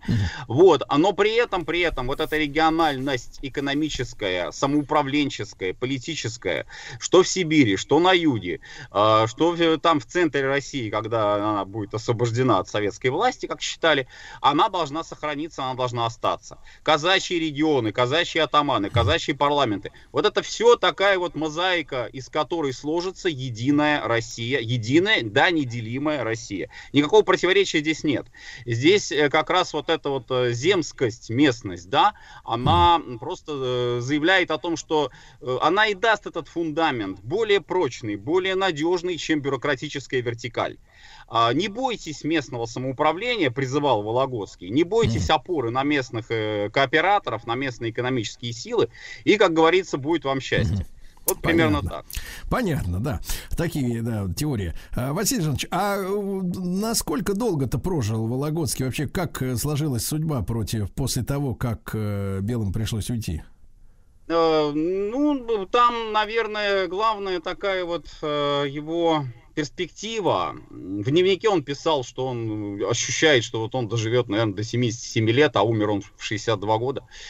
А перспектива иммигрантская очень мало привлекательная, потому что умер он в буквальном смысле слова в нищете. А человек, который вот руководил российским правительством, да, был второе лицо в государстве после Колчака, верховного правителя умирает в нищете, а, в Храбине, э, при этом отказавшись категорически принять советское гражданство, ему это предлагали сделать, он сказал, что это противоречит его убеждениям, а, стать советским гражданином, и писал воспоминания в дневнике скорее, вот такие дневниковые записи. Мемуары он не написал, но дневник он вел регулярно, и там очень подробно описывал и пытался разобраться все-таки в причинах, почему вот белое движение не смогло состояться. А он какую причину видел, если так в сухом остатке, Василий Жанович? Э, Очень много тактических ошибок. Стратегически он считал, что, конечно, белое движение правильную линию вело. Нельзя было позволить большевикам распоряжаться Россией, по его мнению. Тактически очень много ошибок. Одна из них, в том числе, вот упомянутая уже сегодня, это засилье военных засилье военщины, вот эти диктаторские методы, а, которые отталкивали население, которые приводили к белому террору. А, Нужно было больше законности, нужно было больше правопорядка. Он как юрист, опять же, вот я отмечу этот фактор, он э, это сердцем чувствовал, да, и сердцем, и умом, и разумом. Вот. Но, увы, увы, не получалось в условиях вот этой междуусобной гражданской войны. Василий Жанович, ну, меня, честно говоря, очень печалит, что э, действительно те вещи, я еще раз закреплю мысль, э, те вещи, о которых э, беспокоились наши классики сегодняшней литературы, да, в начале 20 века, вот о- о их тревоги, они вот в эти первые там 20 лет э, 20 века, они вот до печенок э, государственным мужам не дошли, к сожалению, да, они не поняли, что происходит вообще в стране. Василий Жанович Цветков, профессор Московского педагогического государственного университета, э, доктор исторических наук, Петр Вологодский, премьер-министр Колчака был нашим героем сегодня. Сергей Стилавин и его друзья на маяке. Hey, won't you come on over? Been waiting around for you. Oh, even lonely rovers need someone to talk to. Push and pull, so hard to keep my cool. Push and pull until my cup is full. Down on your meadow carpet,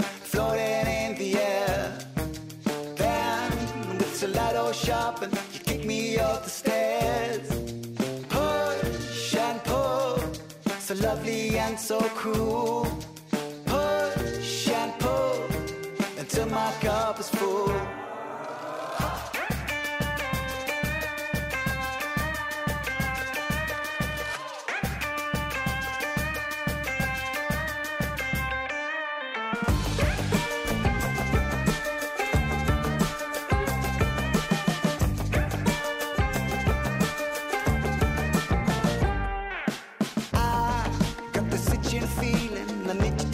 For me. Will I be given to stealing down the escape that shall flee? Ebb and flow from way up to down low. Say yes, say no, down the rabbit hole I go. I think I'm seeing doubles, messing with my eyes. I don't know if I will be in trouble or off to paradise.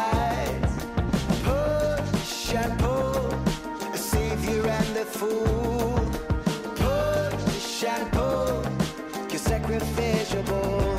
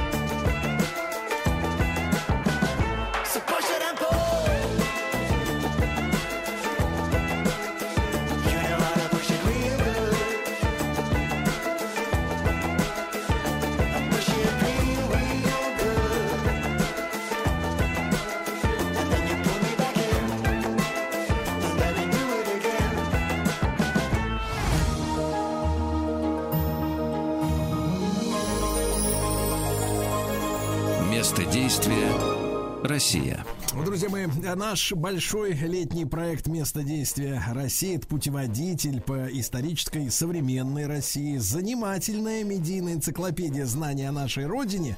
Вы знаете, что не только по утрам, по московскому времени, э, этот проект у нас идет. Э, Физики и лирики э, будут сегодня разбираться с Павлом Брюловым. Знаете, Владислав Александрович, такого и пейзажиста, и архитектора, и хранителя. Представляете? А потом поговорят о городе Павловске. Это рядом с Санкт-Петербургом. Первый большой проект Павла Первого. Э, Павла Первого принято считать, э, изображать, вернее, изображать сумасшедшим, да, он боролся с бакенбардами, но что-то он точно знал, что-то знал. Может быть, какие-то тайны Павловска будут сегодня вскрыты в эфире, но чуть позже. А по нашим сведениям, друзья мои, 29 августа 1947 года через э, два с небольшим годом после окончания Великой Отечественной войны в Новосибирске организован первый в Сибири зоопарк который вот на протяжении довольно длительного времени оставался единственным и э, в Сибири имеется в виду. И с нами сегодня Константин Артемович Голодяев, э, краевед, экскурсовод, автор нескольких книг об истории Новосибирска. Константин Артемович, добрый день, доброе утро, здравствуйте. Добрый день, добрый день. Да, Константин Артемович, ну вот э, дата любопытная, 29 августа 1947 года. Э, я так понимаю, что с ней не все историки согласны, да? Нет, ну скажем так, вы правильно сформулировали, что был организован уже зоопарк, который работает до сегодняшнего дня. Ну, на самом деле, конечно, история э, гораздо глубже, потому что вот э, впервые зверинец в нашем городе получи- по- появился еще в 1908 году, еще до революции. Ну, это был передвижной такой гастролирующий по годам Сибири зверинец. Ну и, конечно же, горожане были в восторге. И уже при советской власти через 20 лет зверинец приезжает снова, а он тогда называется научно-показательным, э, находится вот прямо в центре города, и э, проводит группы экскурсионные по показательное кормление животных. Но, к сожалению, тогда вот он э, у нас не прижился, долго не продержался, условия были неподходящие, хотя это было лето, хотя и сибирское. 12 животных э, умерло, вот в тот тур у них, из них 8 мартышек. И тогда же, кстати, произошел смешной такой э, случай экстраординарный, который облетел все газеты сибирские, о побеге из новосибирского зверинца двух удавов. Два удава, вот такие безобидные, ночью разбили витрину, выползли, а, и три дня жители ходили, смотрели под ноги, как бы их там э, на них не напали. Ну и, наконец, вот мальчишка какой-то беспризорник э, случайно обнаружил среди ящиков этого удава. Ну вот пока он позвал взрослых, он уже, удав этот сидел там, забрался на крышу, и когда его оттуда э, такими петлями ласта стаскивали, его удавили. Э, вот такой печальный материал, э, вернее, печальное такое событие, и вот Э, здесь же в этой газете упоминаются такие животные, тогда вообще для нас э, очень диковинные, как э, муравьед, кенгуру, волк, медведь, лев. И все это было вот в Новосибирске в 28 году. А вот уже собственный такой зоологический сад у нас появился в первой половине 30-х годов а, на основе агробиостанции. А, и он имеет, конечно, большую свою длинную историю, не раз вот, менял свое местоположение, пока не дожил до сегодняшнего дня.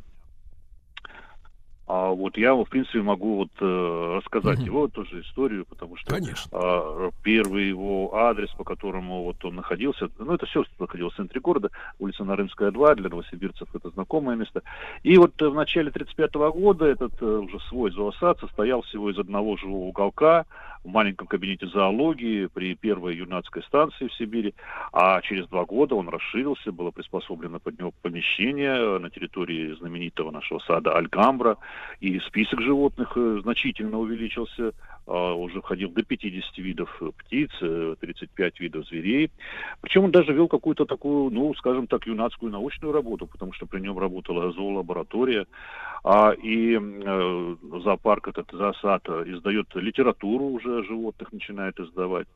А вот то место, где сегодня находится зоопарк в нашем Зельцовском бару, оно было тогда же уже в 30-е годы предусмотрено генеральным планом реконструкции города, а, и было намечено там строительство множества павильонов, э, вот скрытого помещения под аквариум, а вот того, какое то вот в московском террариуме, там вот такое примерно бетонное помещение должно было быть, а, горки для хищных птиц, пруд. Ну вот его организация затянулась на полвека, на полвека, а, и, ну, а тем не менее, животные же уже жили, их надо было как-то и кормить, и развивать. И вот в 1935 году к нам в город приезжает филиал московского передвижного mm-hmm. зверинца. А, он находится тоже на территории подромского рынка. И здесь тоже читаются лекции животных, э, простые происходят вот э, с ними какие-то а, события с этими, с, с, этого, вот, представления с этими животными, и, конечно, неизменный восторг. А, и вот начинают наш зверинец капитально ремонтировать, утеплять, все-таки зима у нас а, холодная. И вот а, рождается первая такая легендарная пара львят, у львицы Аиды родились львята, их называют сибирскими именами, такими Нарым, Алтай. А в годы Великой Отечественной войны, вот в чем как бы был перелом, в Новосибирск были эвакуированы многие тысячи советских граждан, э, предприятий, сотни, музеев, театров, институтов и также животные. Животные, которые раньше были в цирках, зоопарках страны, вот в западной части, они были эвакуированы в Новосибирск. Их разместили на территории городской автобазы. Э, сейчас там находится торговый центр, галерея. И э, вот несмотря на ту, ту тесноту, в которой множество этих животных находились, mm-hmm. эта база работала все военные годы. И тоже, конечно, была очень популярной. И здесь же выступали цирковые артисты, демонстрировались фильмы в годы войны из, из жизни животных. И уже еще в 1944 году было принято городским руководством решение о расширении территории и вот размещении ее продолжение за, за базы, зоопарка на территории стадиона «Спартак». Но физкультурники не отдали свою базу, а кончилась война, животные должны были теоретически разъезжаться по своим местам, но горожане возмутились, горожане возмутились, они настолько полюбили этих зверей, прямо, прямо лично э, их знали. Сроднились, а, да? Да, сроднились, и решением Совета Министров Советского Союза, да, в 47 году, 29 августа, зообаза была оставлена городу, на ее основе был образован э, городской зоосад, э, и э, он размещался ну, на том же месте, где и в годы войны. А, и долгое время оставался вообще единственным, не только первым, но единственным от Дальнего Востока. И он был небольшой. Он был тогда, еще в 40-х годах небольшой, э, даже, наверное, меньше, чем в 30-е. В нем было всего 20 видов птиц, 34 вида зверей. Но э, он был страшно неухоженным, конечно, с холодными, ну, еще с войны все осталось, холодными темными помещениями. И очень тяжело было, люди вот, очень много об этом мне рассказывали, было очень тяжело жить рядом с этим зоопарком. Вот тем, кто там живет каждый день, да, представляете, постоянно рев, какие-то вопли животных. идет вот соответствующий аромат этого зоопарка и заходит э, в окна, проникает. И, конечно же, снова, снова принимается решение расширений зоопарка, а, строят новые деревянные вольеры, расширяют территорию, даже бассейн э, для водоплавающих птиц построили. И вот в то время, в 50-е, когда у нас широкое развитие, широкое внимание уделяем сельскому хозяйству, у зоопарка появляется уже первый свой филиал – он э, совершает поездки по Новосибирской области, по другим, вот регионам, городам Сибири. И здесь уже, опять же, из Москвы приходит решение построить в Новосибирске все-таки новый зоопарк, но уже на окраине города, чтобы никому не мешал. И вот мы возвращаемся к той территории, которую нам выделили еще в 30-е годы, в Зельцовском бару. А, и, но только опять начинаем строить, и опять из-за прекращения финансирования все останавливается. И строительные работы были возобновлены только в 85 году, уже вот в перестройку. Mm-hmm. Тогдашний директор, э, наш именитый человек, Ростислав Александрович Шило, организовал вот эти работы по постройке при помощи крупных предприятий. Он привлек директоров предприятий, заводов. Силами энтузиастов, школьников, студентов началось строительство. Каждому заводу был э, выделен ну, участок. Вот завод Чкалова, наш знаменитый авиационный, строил вольеры для горных козлов завод «Экран» для лосей, завод электроагрегат для косуль, э, сепсельмаж для хищных птиц и так далее, и так далее. То есть у животных вот были шефы народ, среди Шефы, и они до сих пор остаются. А сама стройка стала народной, она стала общим делом всех горожан. И там вот все, вот, вот спросишь, вот, вот, ну, теперь уже людей среднего возраста, вы когда там в школе, э, в конце школы учились, там студентами были, где вы вот э, работали вообще? Это две, два вещи. Метро и зоопарк. Все там работали. И вот уже в 93 году новый зоопарк открывает свои двери для посетителей. Потихоньку все животные старого переезжают. И вот э, до 1999 года уже э, два работало зоопарка, и все наконец-то переезжают в новый зоопарк, который вот, э, собственно говоря, э, мы сегодня как раз чтим его официальный 75-летний юбилей. Константин Артемович, а может вот такой журналистско-наивный вопрос, может быть, с юмором. А вот скажите, пожалуйста, вот первый сибирский зоопарк, да, вы именно в Новосибирске, и строительство пришлось э, вот нового уже комплекса на тяжелые такие для страны годы. Ну, впрочем, когда у нас были легкие годы, я не могу это назвать этого периода. Но скажите, вот с вашей точки зрения, вы же бываете и в других городах, вот отличаются горожане, э, вот э, люди, которые живут живут в том городе, где есть зоопарк, от того города, где нет своего зоопарка. Вот в чем-то, вот, вот как вот меняет людей сожительство с животным миром под одной, можно сказать, крышей? А, но вы знаете, вот я вот как бы вот не стал бы, ну нет у меня вот такого впечатления, как вы говорите, вот э, как, как отличаются люди. Ну, во-первых, я на самом деле не любитель э, животного мира, хотя, конечно, восхищаюсь нашим зоопарком, и в других городах в зоопарке не хожу. Вот. И я думаю, что, э, наверное, если вот так вот э, э, раскладывать э, характер человека, его жизнедеятельность по полочкам, наверное, мы увидим черты, которые отличаются.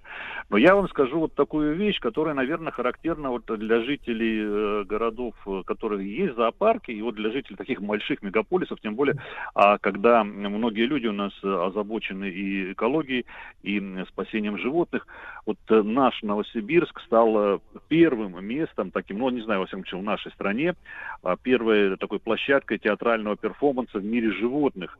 Это еще было в 1000, нет, 2004 году, трое молодых людей нашего города решили добровольно заточить себя в клетку на неделю.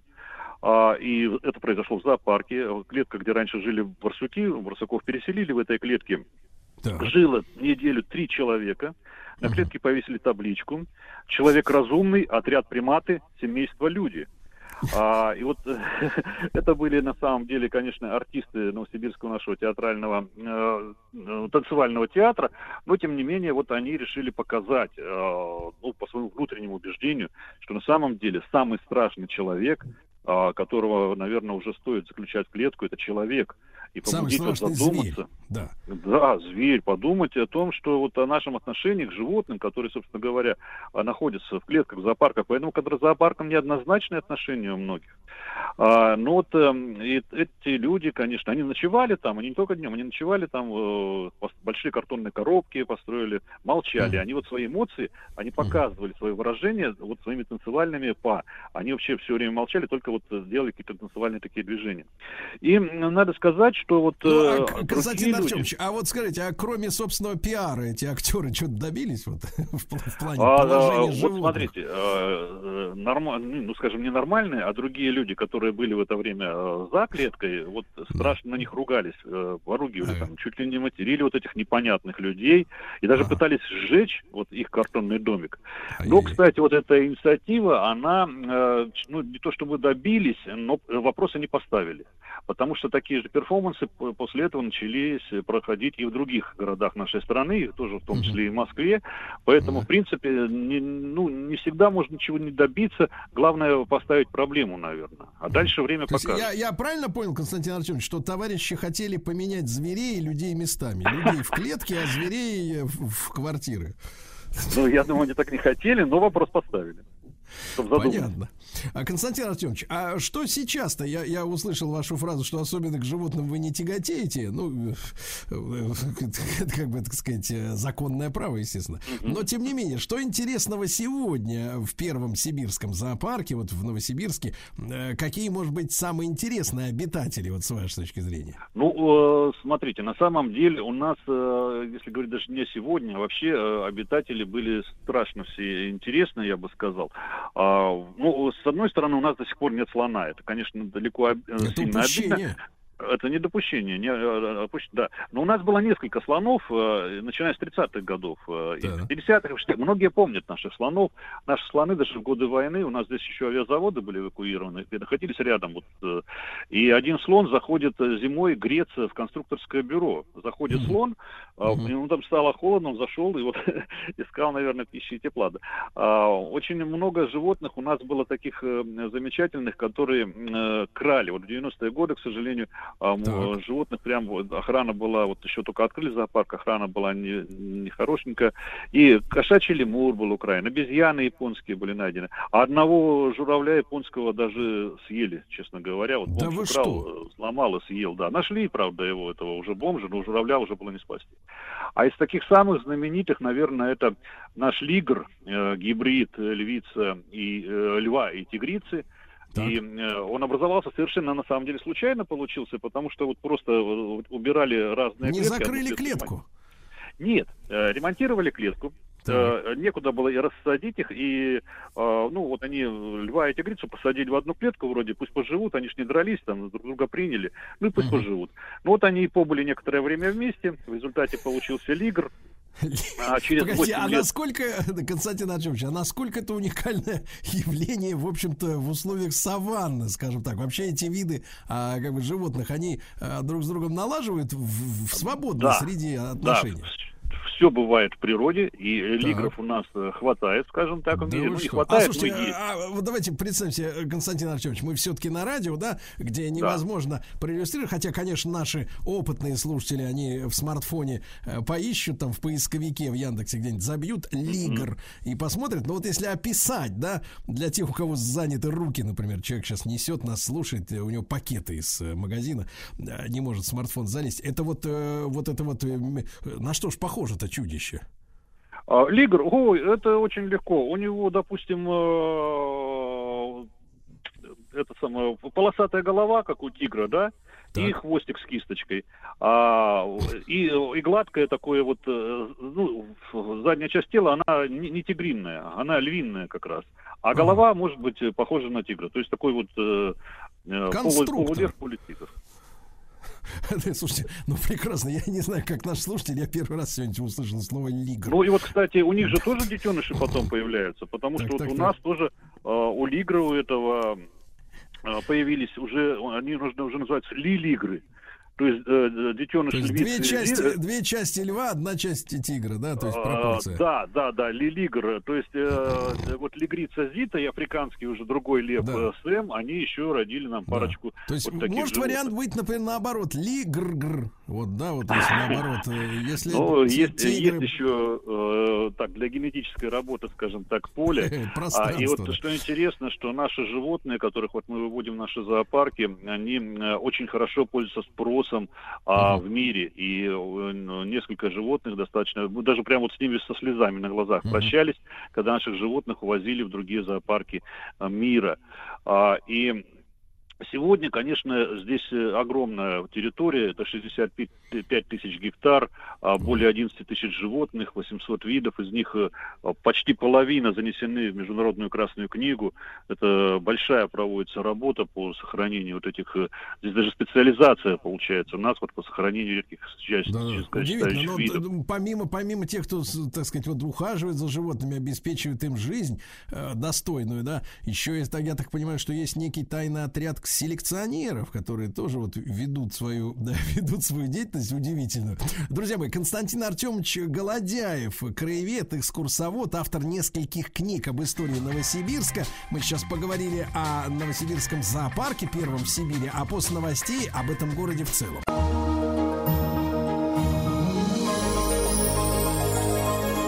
Место действия Россия. Дорогие друзья, место действия России это наша медийная энциклопедия, э, путеводитель по исторической, современной нашей родине. Э, Ну и э, вы знаете, что не только по утрам, но, например, в шоу Картаевой и Махарадзе сегодня речь пойдет о том, как создавалась хоккейная красная машина. Понимаете, да? Здорово. Вот. А вот ваш протеже Николай Свистун Так, отправится в Липецкую область, где он обнаружит э, башни Владимира Шухова. Помните, Шуховские башни? Да, да, да, вот они там тоже будут, естественно, найдены и обезврежены. Ну и на тему нашего предыдущего разговора в прошлой части программы я у себя в телеграм-канале Стилавин Today опубликовал для вашего удобства несколько фотографий разных лигров. Вот, чтобы вы как бы поняли, о чем идет, о чем идет Вы речь. в получили удовольствие, да? Я конечно. получил удовольствие, вот смотрю, и это потому что глаз человека понимает, что это ненормально. Понимаете, да, ненормально. И хочется сказать, что, конечно, м, вот если и есть какое-то будущее, да, вот э, в развитии э, зоопарковой культуры, да, мне кажется, нужны вот э, смелые, яркие эксперименты по скрещиванию А, самых ск- разных Скажем так, в Европе они уже идут, да. эти, эти Самые- но это на смелые людях. эксперименты. Это на людях. А, а, хотелось бы, конечно, потренироваться сначала на окошках. Вот, да. Ну, например, бегемотика с жирафом, еще кого-то, Кошмар. так сказать, посмотреть, да. И, может быть, кстати, может Так. быть, ужаснуться, да? И, так сказать, задуматься над тем, что происходит и с людьми. Возможно. Но для этого нужна, конечно, какая-то вот такая воля уже, так сказать, в руководстве зоопарков э, недюжинная, да. Друзья мои, ну а с нами же Константин Артемович Голодяев, краевед, экскурсовод, автор книг о Новосибирске. Раз уж мы сегодня э, поздравили, да, с днем рождения Новосибирский зоопарк, ему 75 лет сегодня. Ну, официально, да, со дня организации. Э, Хотя история очень замысловатая такая, да, и витиеватая. Но, тем не менее, мы хотим поговорить о э, прогулке по Новосибирску. э, Да, и Константин Артемович, еще раз здравствуйте, добрый день. Да-да, добрый день. Да, бывал в вашем городе и скажу так не раз. Э, Вот вы знаете, первое впечатление, может быть, вы со мной не согласитесь, э, а может быть и согласитесь. Я так скажу. Вот я на машине много проехал наших городов, разных самых, да, и маленьких, и больших. И вот скажу так, въезжаешь в Новосибирск и видишь зажиточное место. Вот, согласитесь? Нет, кажется? ну, безусловно, я соглашусь, потому что, ну, во-первых, мы э, третий город э, в России по э, численности. И у нас сейчас идет огромный просто ну, шквал, объем э, новостроек. И, как ни странно, почему-то вот у этих э, высотных домов находятся э, квартиранты-покупатели. Вроде бы откуда, ниоткуда. А, ну, мы как бы давно уже считаемся городом-транзитом. э, где-то, к сожалению, где-то, к счастью. Э, ну, для нас, для историков, для, э, э, наверное, к сожалению, потому что город-транзит все-таки развеивает свою историю. А, через нас едут на Байкал, э, через нас едут на Алтай, А, но день, два, три, а кто и больше, вот посвящает своего отдыха э, знакомству с нашим городом. И, конечно, э, вот э, Город-то молодой, кстати говоря, да, Константин Артемович? Ну, так, как, относительно. э, город относительно молодой, официально, опять же, потому что какой зоопарка. Не- э, Неофициальная история наша идет с Петра Первого, 1707 год. Официальная, когда сюда приехали рабочие, что очень важно было для советской историографии, э, 130 лет вот в следующем году. А, э, и вот эти так называемые воздушники, те люди, которые транзитом едут э, воздухом подышать на Алтае, на Байкале, они к нам э, тянутся еще с конца 19 века, через нас проезжают и в своих воспоминаниях, кстати, неплохо описывают наши места, тогда еще, можно сказать, дикие. А, Вот. А сейчас количество вот этих приезжающих и уезжающих, останавливающихся ежегодно исчисляется десятками тысяч, а уж если считать командированных, то там еще больше. И вы знаете, вот я тоже читал, много смотрел разных блогов, как относятся к нашему городу, и, что удивительно, приезжие относятся к нему лучше, чем свои. А при- с другой стороны, в принципе, это не удивительно. А Я не имею в виду сейчас разных блогеров, которые приезжают что-нибудь найти и поругать. Это все тоже это надо. скандалисты, ну что вы, это скандалисты. Нет, нет, это тоже надо, потому что глаза замыливаются. Вот я смотрел несколько роликов таких э, приезжих людей, которые наш город там вот э, снимают на видео, и они находят очень интересные места такие, вдумчиво, позитивно, хорошее впечатление эти ролики создают, замечают такие мелочи, которые мы сами пропускаем. Где-то крючочек там какой-то древний или висит, оказывается, а мы и не знаем. Вы знаете, у местных всегда есть такая мысль, сами, наверное, с собой замечали, а, вот в своем городе, а где-то там экскурсия, где-то там новый музей, там новая выставка, да мне вот сейчас некогда, куда он денется, потом схожу. И так может длиться долго, так и не сходит. А плюс еще надо деньги отдавать за то, что в город Константин Артемович, да? а вы ведь у нас являетесь научным сотрудником музея как раз Новосибирска, Да, да? Вот, э, и краеведом, естественно, да. Вот, а, а что- кто тогда заходит, вот как вы наблюдаете, в ваш музей? Э, Местные не идут? А здесь, смотрите, здесь нет. Местные тоже идут, но для местных мы делаем программы. Для местных мы делаем программы, какие-то познавательные программы, детские программы, для того, чтобы их действительно вот привлечь в музей, делаем какие-то новые выставки постоянно и интерактивные программы. А те иногородние, которые проходят э, мимо нас, гуляя по замечательной нашей Михайловской набережной, парк городского начала, те автоматически к нам зайдут, мы для них только делаем указатели. А вот э, местных мы привлекаем, естественно, с помощью наших, э, с нашей деятельности, наших программ. А, у нас каждую, так, каждую неделю, да, проходят какие-то лектории в такой легкой форме.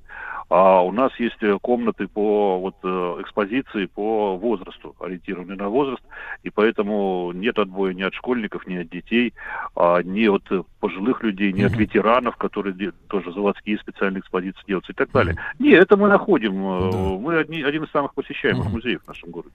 Константин Артемович, ну вот от вас сегодня прямо искрит новыми словами. Сначала лидер, а теперь воздушники. Владислав Александрович, Да. вы э, когда-нибудь были Воздухом воздушниками? дышали? Конечно, постоянно. Да. Дышите глубже. Лу, как, сказал мне один раз сотрудник ДПС, после 8 марта остановивший меня, э, бежал через несколько рядов, э, думал, что я от него уклоняюсь, остановил, сунул в, ли- в лицо мне этим э, аппаратом своим и такой, дышите. Я дунул, там лампочка зеленая, он, лучше дышите. Вот ужас какой-то, да. А всего лишь резко перестроился из одного ряда в другой.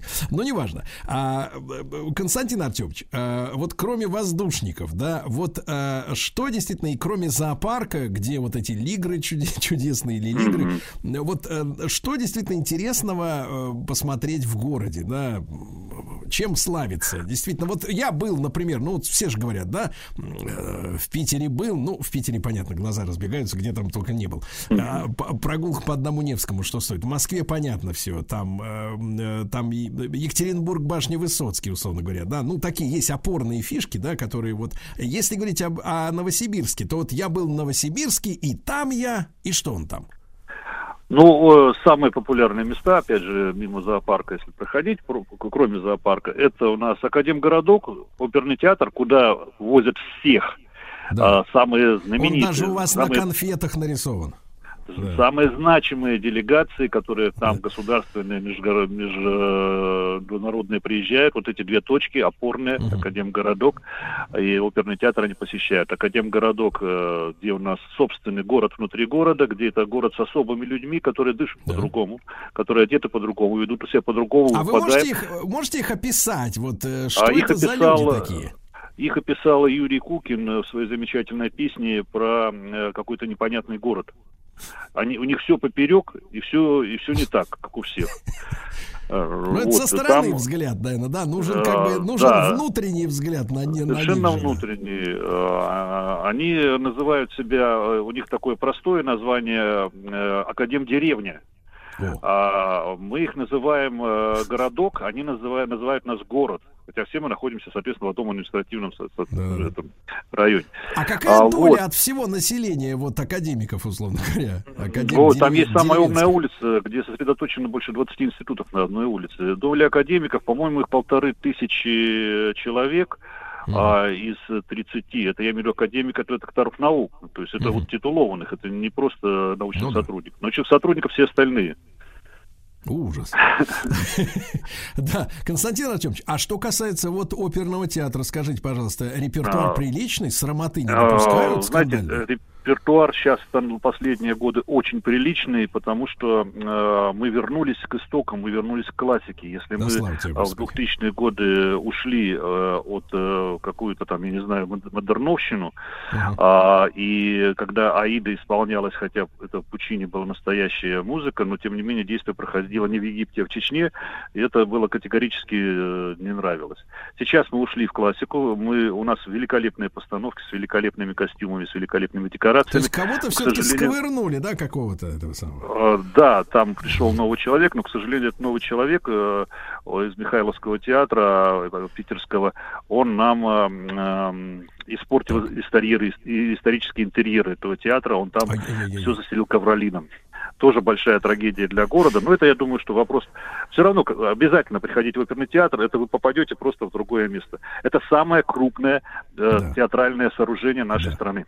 по А вот, объему. Константин Это- Артемович, а если вот, условно говоря, жизнь по-новосибирски, да? Я вот слышал, например, что а мечи, которые не так далеко от вас живут, да? Вот мне Да. ребята из Омска много раз говорили, у нас, говорит, вот очень такой критический взгляд на свой город. Может быть, более критический, чем э, у жителей других городов к своему городу. Вот вы тоже сказали, что новосибирцы не замечают какой-то красоты, иногда Мгм, интересных мгм. вещей. А вот взгляд на Новосибирск у новосибирцев, он какой? Вот с прищуром, с недоверием, либо как-то вот э, с опаской? Как вот люди смотрят на то Ну, я не зря сказал, что не замечают, потому что взгляд к городу у нас э, безразличный.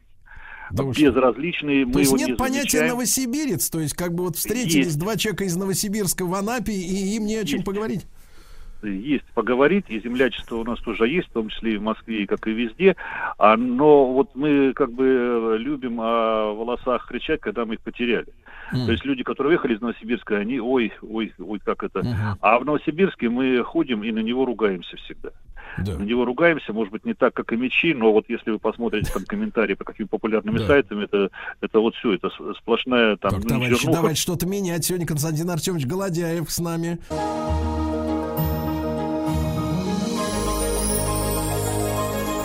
Место действия Россия. Друзья мои, мы сегодня э, славим Новосибирск, так у нас э, получилось, и по историческим датам, да и вообще город прекрасный. Э, Константин Артемович Голодяев, и краевед, и экскурсовод, и автор книг о Новосибирске, и научный сотрудник музея, кстати, Новосибирска, да. Константин Артемович, я вот чувствую, что вы мужчина взрослый, крайне положительный, можно сказать, мы с вами практически на одной волне. Понятное дело, что озабочены, наверное, приезжающимися, ну вот воздушники, это я вот новое слово узнал, это транзит, да, на Алтай подышать летят, едут. А вот скажите, пожалуйста, вот с точки зрения гастрономии, вот если говорить о кухне, тем более речь идет о полднике уже скоро, да, в Москве, а у вас там и обед уж прошел. Э, Да, да. Что вот такого новосибирского обязательно надо отведать, э, вот, вот чтобы понять ваши вкусы?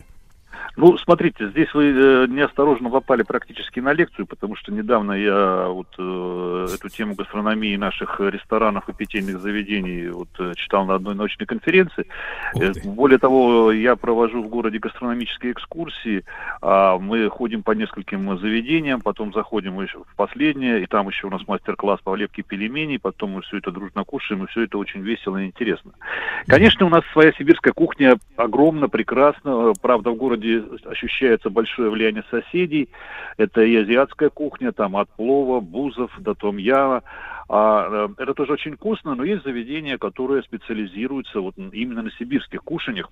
Ведь оно сильно отличается, значительно отличается от э, крестьян, людей, э, ну я еще старые имею в виду, европейской части. Так, Это так, более так. обильное питание, более полноценное, потому что климат а, здесь заметно холоднее, и вот для энергетической поддержки пища должна, конечно, быть более Ну, высококалорийной. давайте составим меню, например, да, Давайте, вот от, отобедать, давайте. если в Давайте, Новосибирске, э, вот что это? Э, Я составлю такое старорежимное меню. Сейчас можно много разных названий блюдам дать, но всегда это мясо. Всегда это мясо, основное блюдо мяса, в большей степени говядина. Оно может идти в пищу свеженина, свежее мясо, замороженное, называется мерзлятина, я вам еще новых слов подкину. Соленая солонина и вяленое, провислое мясо. Все это мясо мы кушаем с удовольствием. Э, Мясные блюда... Тут же маленькая студень. ремарка, Константин Артемович. То есть веганам, в принципе, в Новосибе делать нечего, правильно? Нечего, да, нечего. Но они есть. Они есть, они выживают. Удивительно. Вот это вот страдальцы, да? Ну и самое популярное, как я уже говорил, пельмени. Вот наш известный сибирский областник Николай Михайлович Ядринцев, он писал в свое время, это в конце 19 века, пельмени поглощаются в невероятном количестве, мясо крестьянину доступно. А чем отличаются сибирские пельмени? В них, э, хотя у пельменей, конечно, и китайцы, и уральцы сейчас будут меня ругать, э, у всех э, есть, но все разные. В сибирских три вида мяса. 50% говядина, остальное свинина и дичь. А, вот и сочность, и насыщение, и все остальное. Ну и как ни странно, вчера, по-моему, у нас был день сала э, международный. Один из главных сибирских продуктов это сало. И А у вас приготавливали его как-то вот как вот особенное какое-то сальце. да, а? его приготавливали вот в разных видах. Его, допустим, очень популярна была закуска из сала с черемшой. А, то есть это мелко, мелко, мелко, мелко резанное, практически крученное сало, а, перемешивается с черемшой или какими-то другими травами, и потом вот э, один кусок хлеба, вот такой шмат хлеба, э, намазанный сверху вот этой закуской ч- сальной черемшой, она могла вообще весь обед заменить по калорийности. Это просто вот э, А как, кстати детям, говоря, детям да, дал кусок, и день свободен. Константин Артемович, опять же, в проброс ремарка. А сколько вот, как вот э, в, в Новосибирске с ожирением проблемы есть? Вот в связи с тем, что не так холодно живется-то в квартирах, да, как можно А сто лет мы же двигаемся. Нам холодно, мы двигаемся. Поэтому вот, все сжигаем. Тучность-то, тучности как-то вот из-за такой Ну, у кухни. некоторых а- есть, а, а так нет, мы сжигаем все это. Мы же побежали сразу, побежали. Тоже же бегаем. Так, так. Вот, а ну, если рыба вот строганина. супчик какой-нибудь, супчик-то есть Супчик, э, безусловно, э, есть э, супчики, а, но они в основном, опять же, из мяса. Э, Это курник, мясные щи, э, похлебки с мясом. Плюс еще не забывайте, это пироги.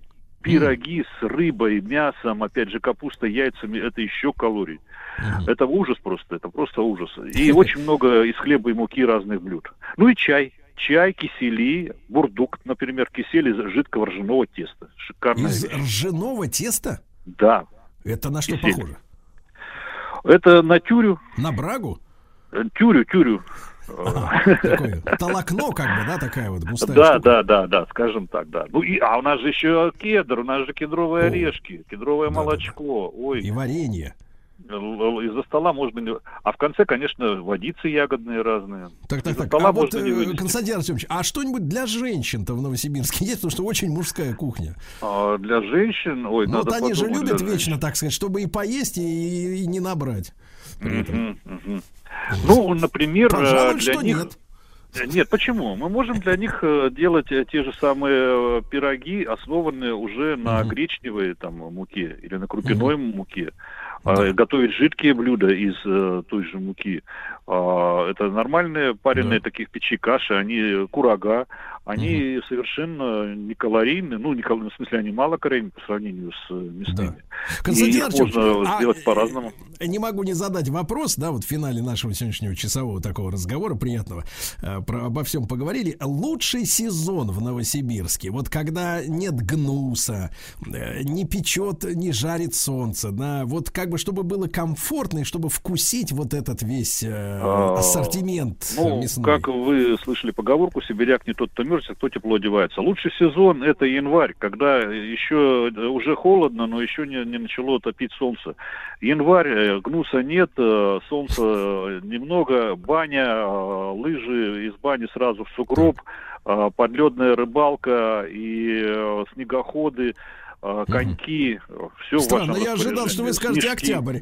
А, а вот как, кстати, кстати говоря, какое лето у вас сейчас выдалось? Вот сейчас у вас э, топка? А, вот сейчас за окном солнце. Вот прямо светит солнце, 30 градусов, э, и пол сентября еще будет 30 градусов. э, Лето вернулось, хотя это еще не бабье, но вот буквально несколько дней моросил дождик, и вот снова вернулось лето.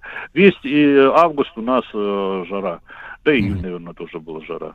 Ну что, товарищи, давайте прислушаемся к знатоку. Константин Артемович Голодяев, это краевед, экскурсовод, научный сотрудник э, музея, э, так сказать, э, Новосибирска, да, э, и автор книг об истории этого города. Э, Прислушаемся, раз наш сегодняшний провожатый сказал январь, значит январь. Вот, пока, значит, э, да. Ну, а все, которые дышат, они могут в любое время года э, ехать транзитом. Константин Артемович, огромное спасибо, очень рад знакомству. Спасибо, всего доброго. Городу большой привет от всех нас. Спасибо. А- обязательно.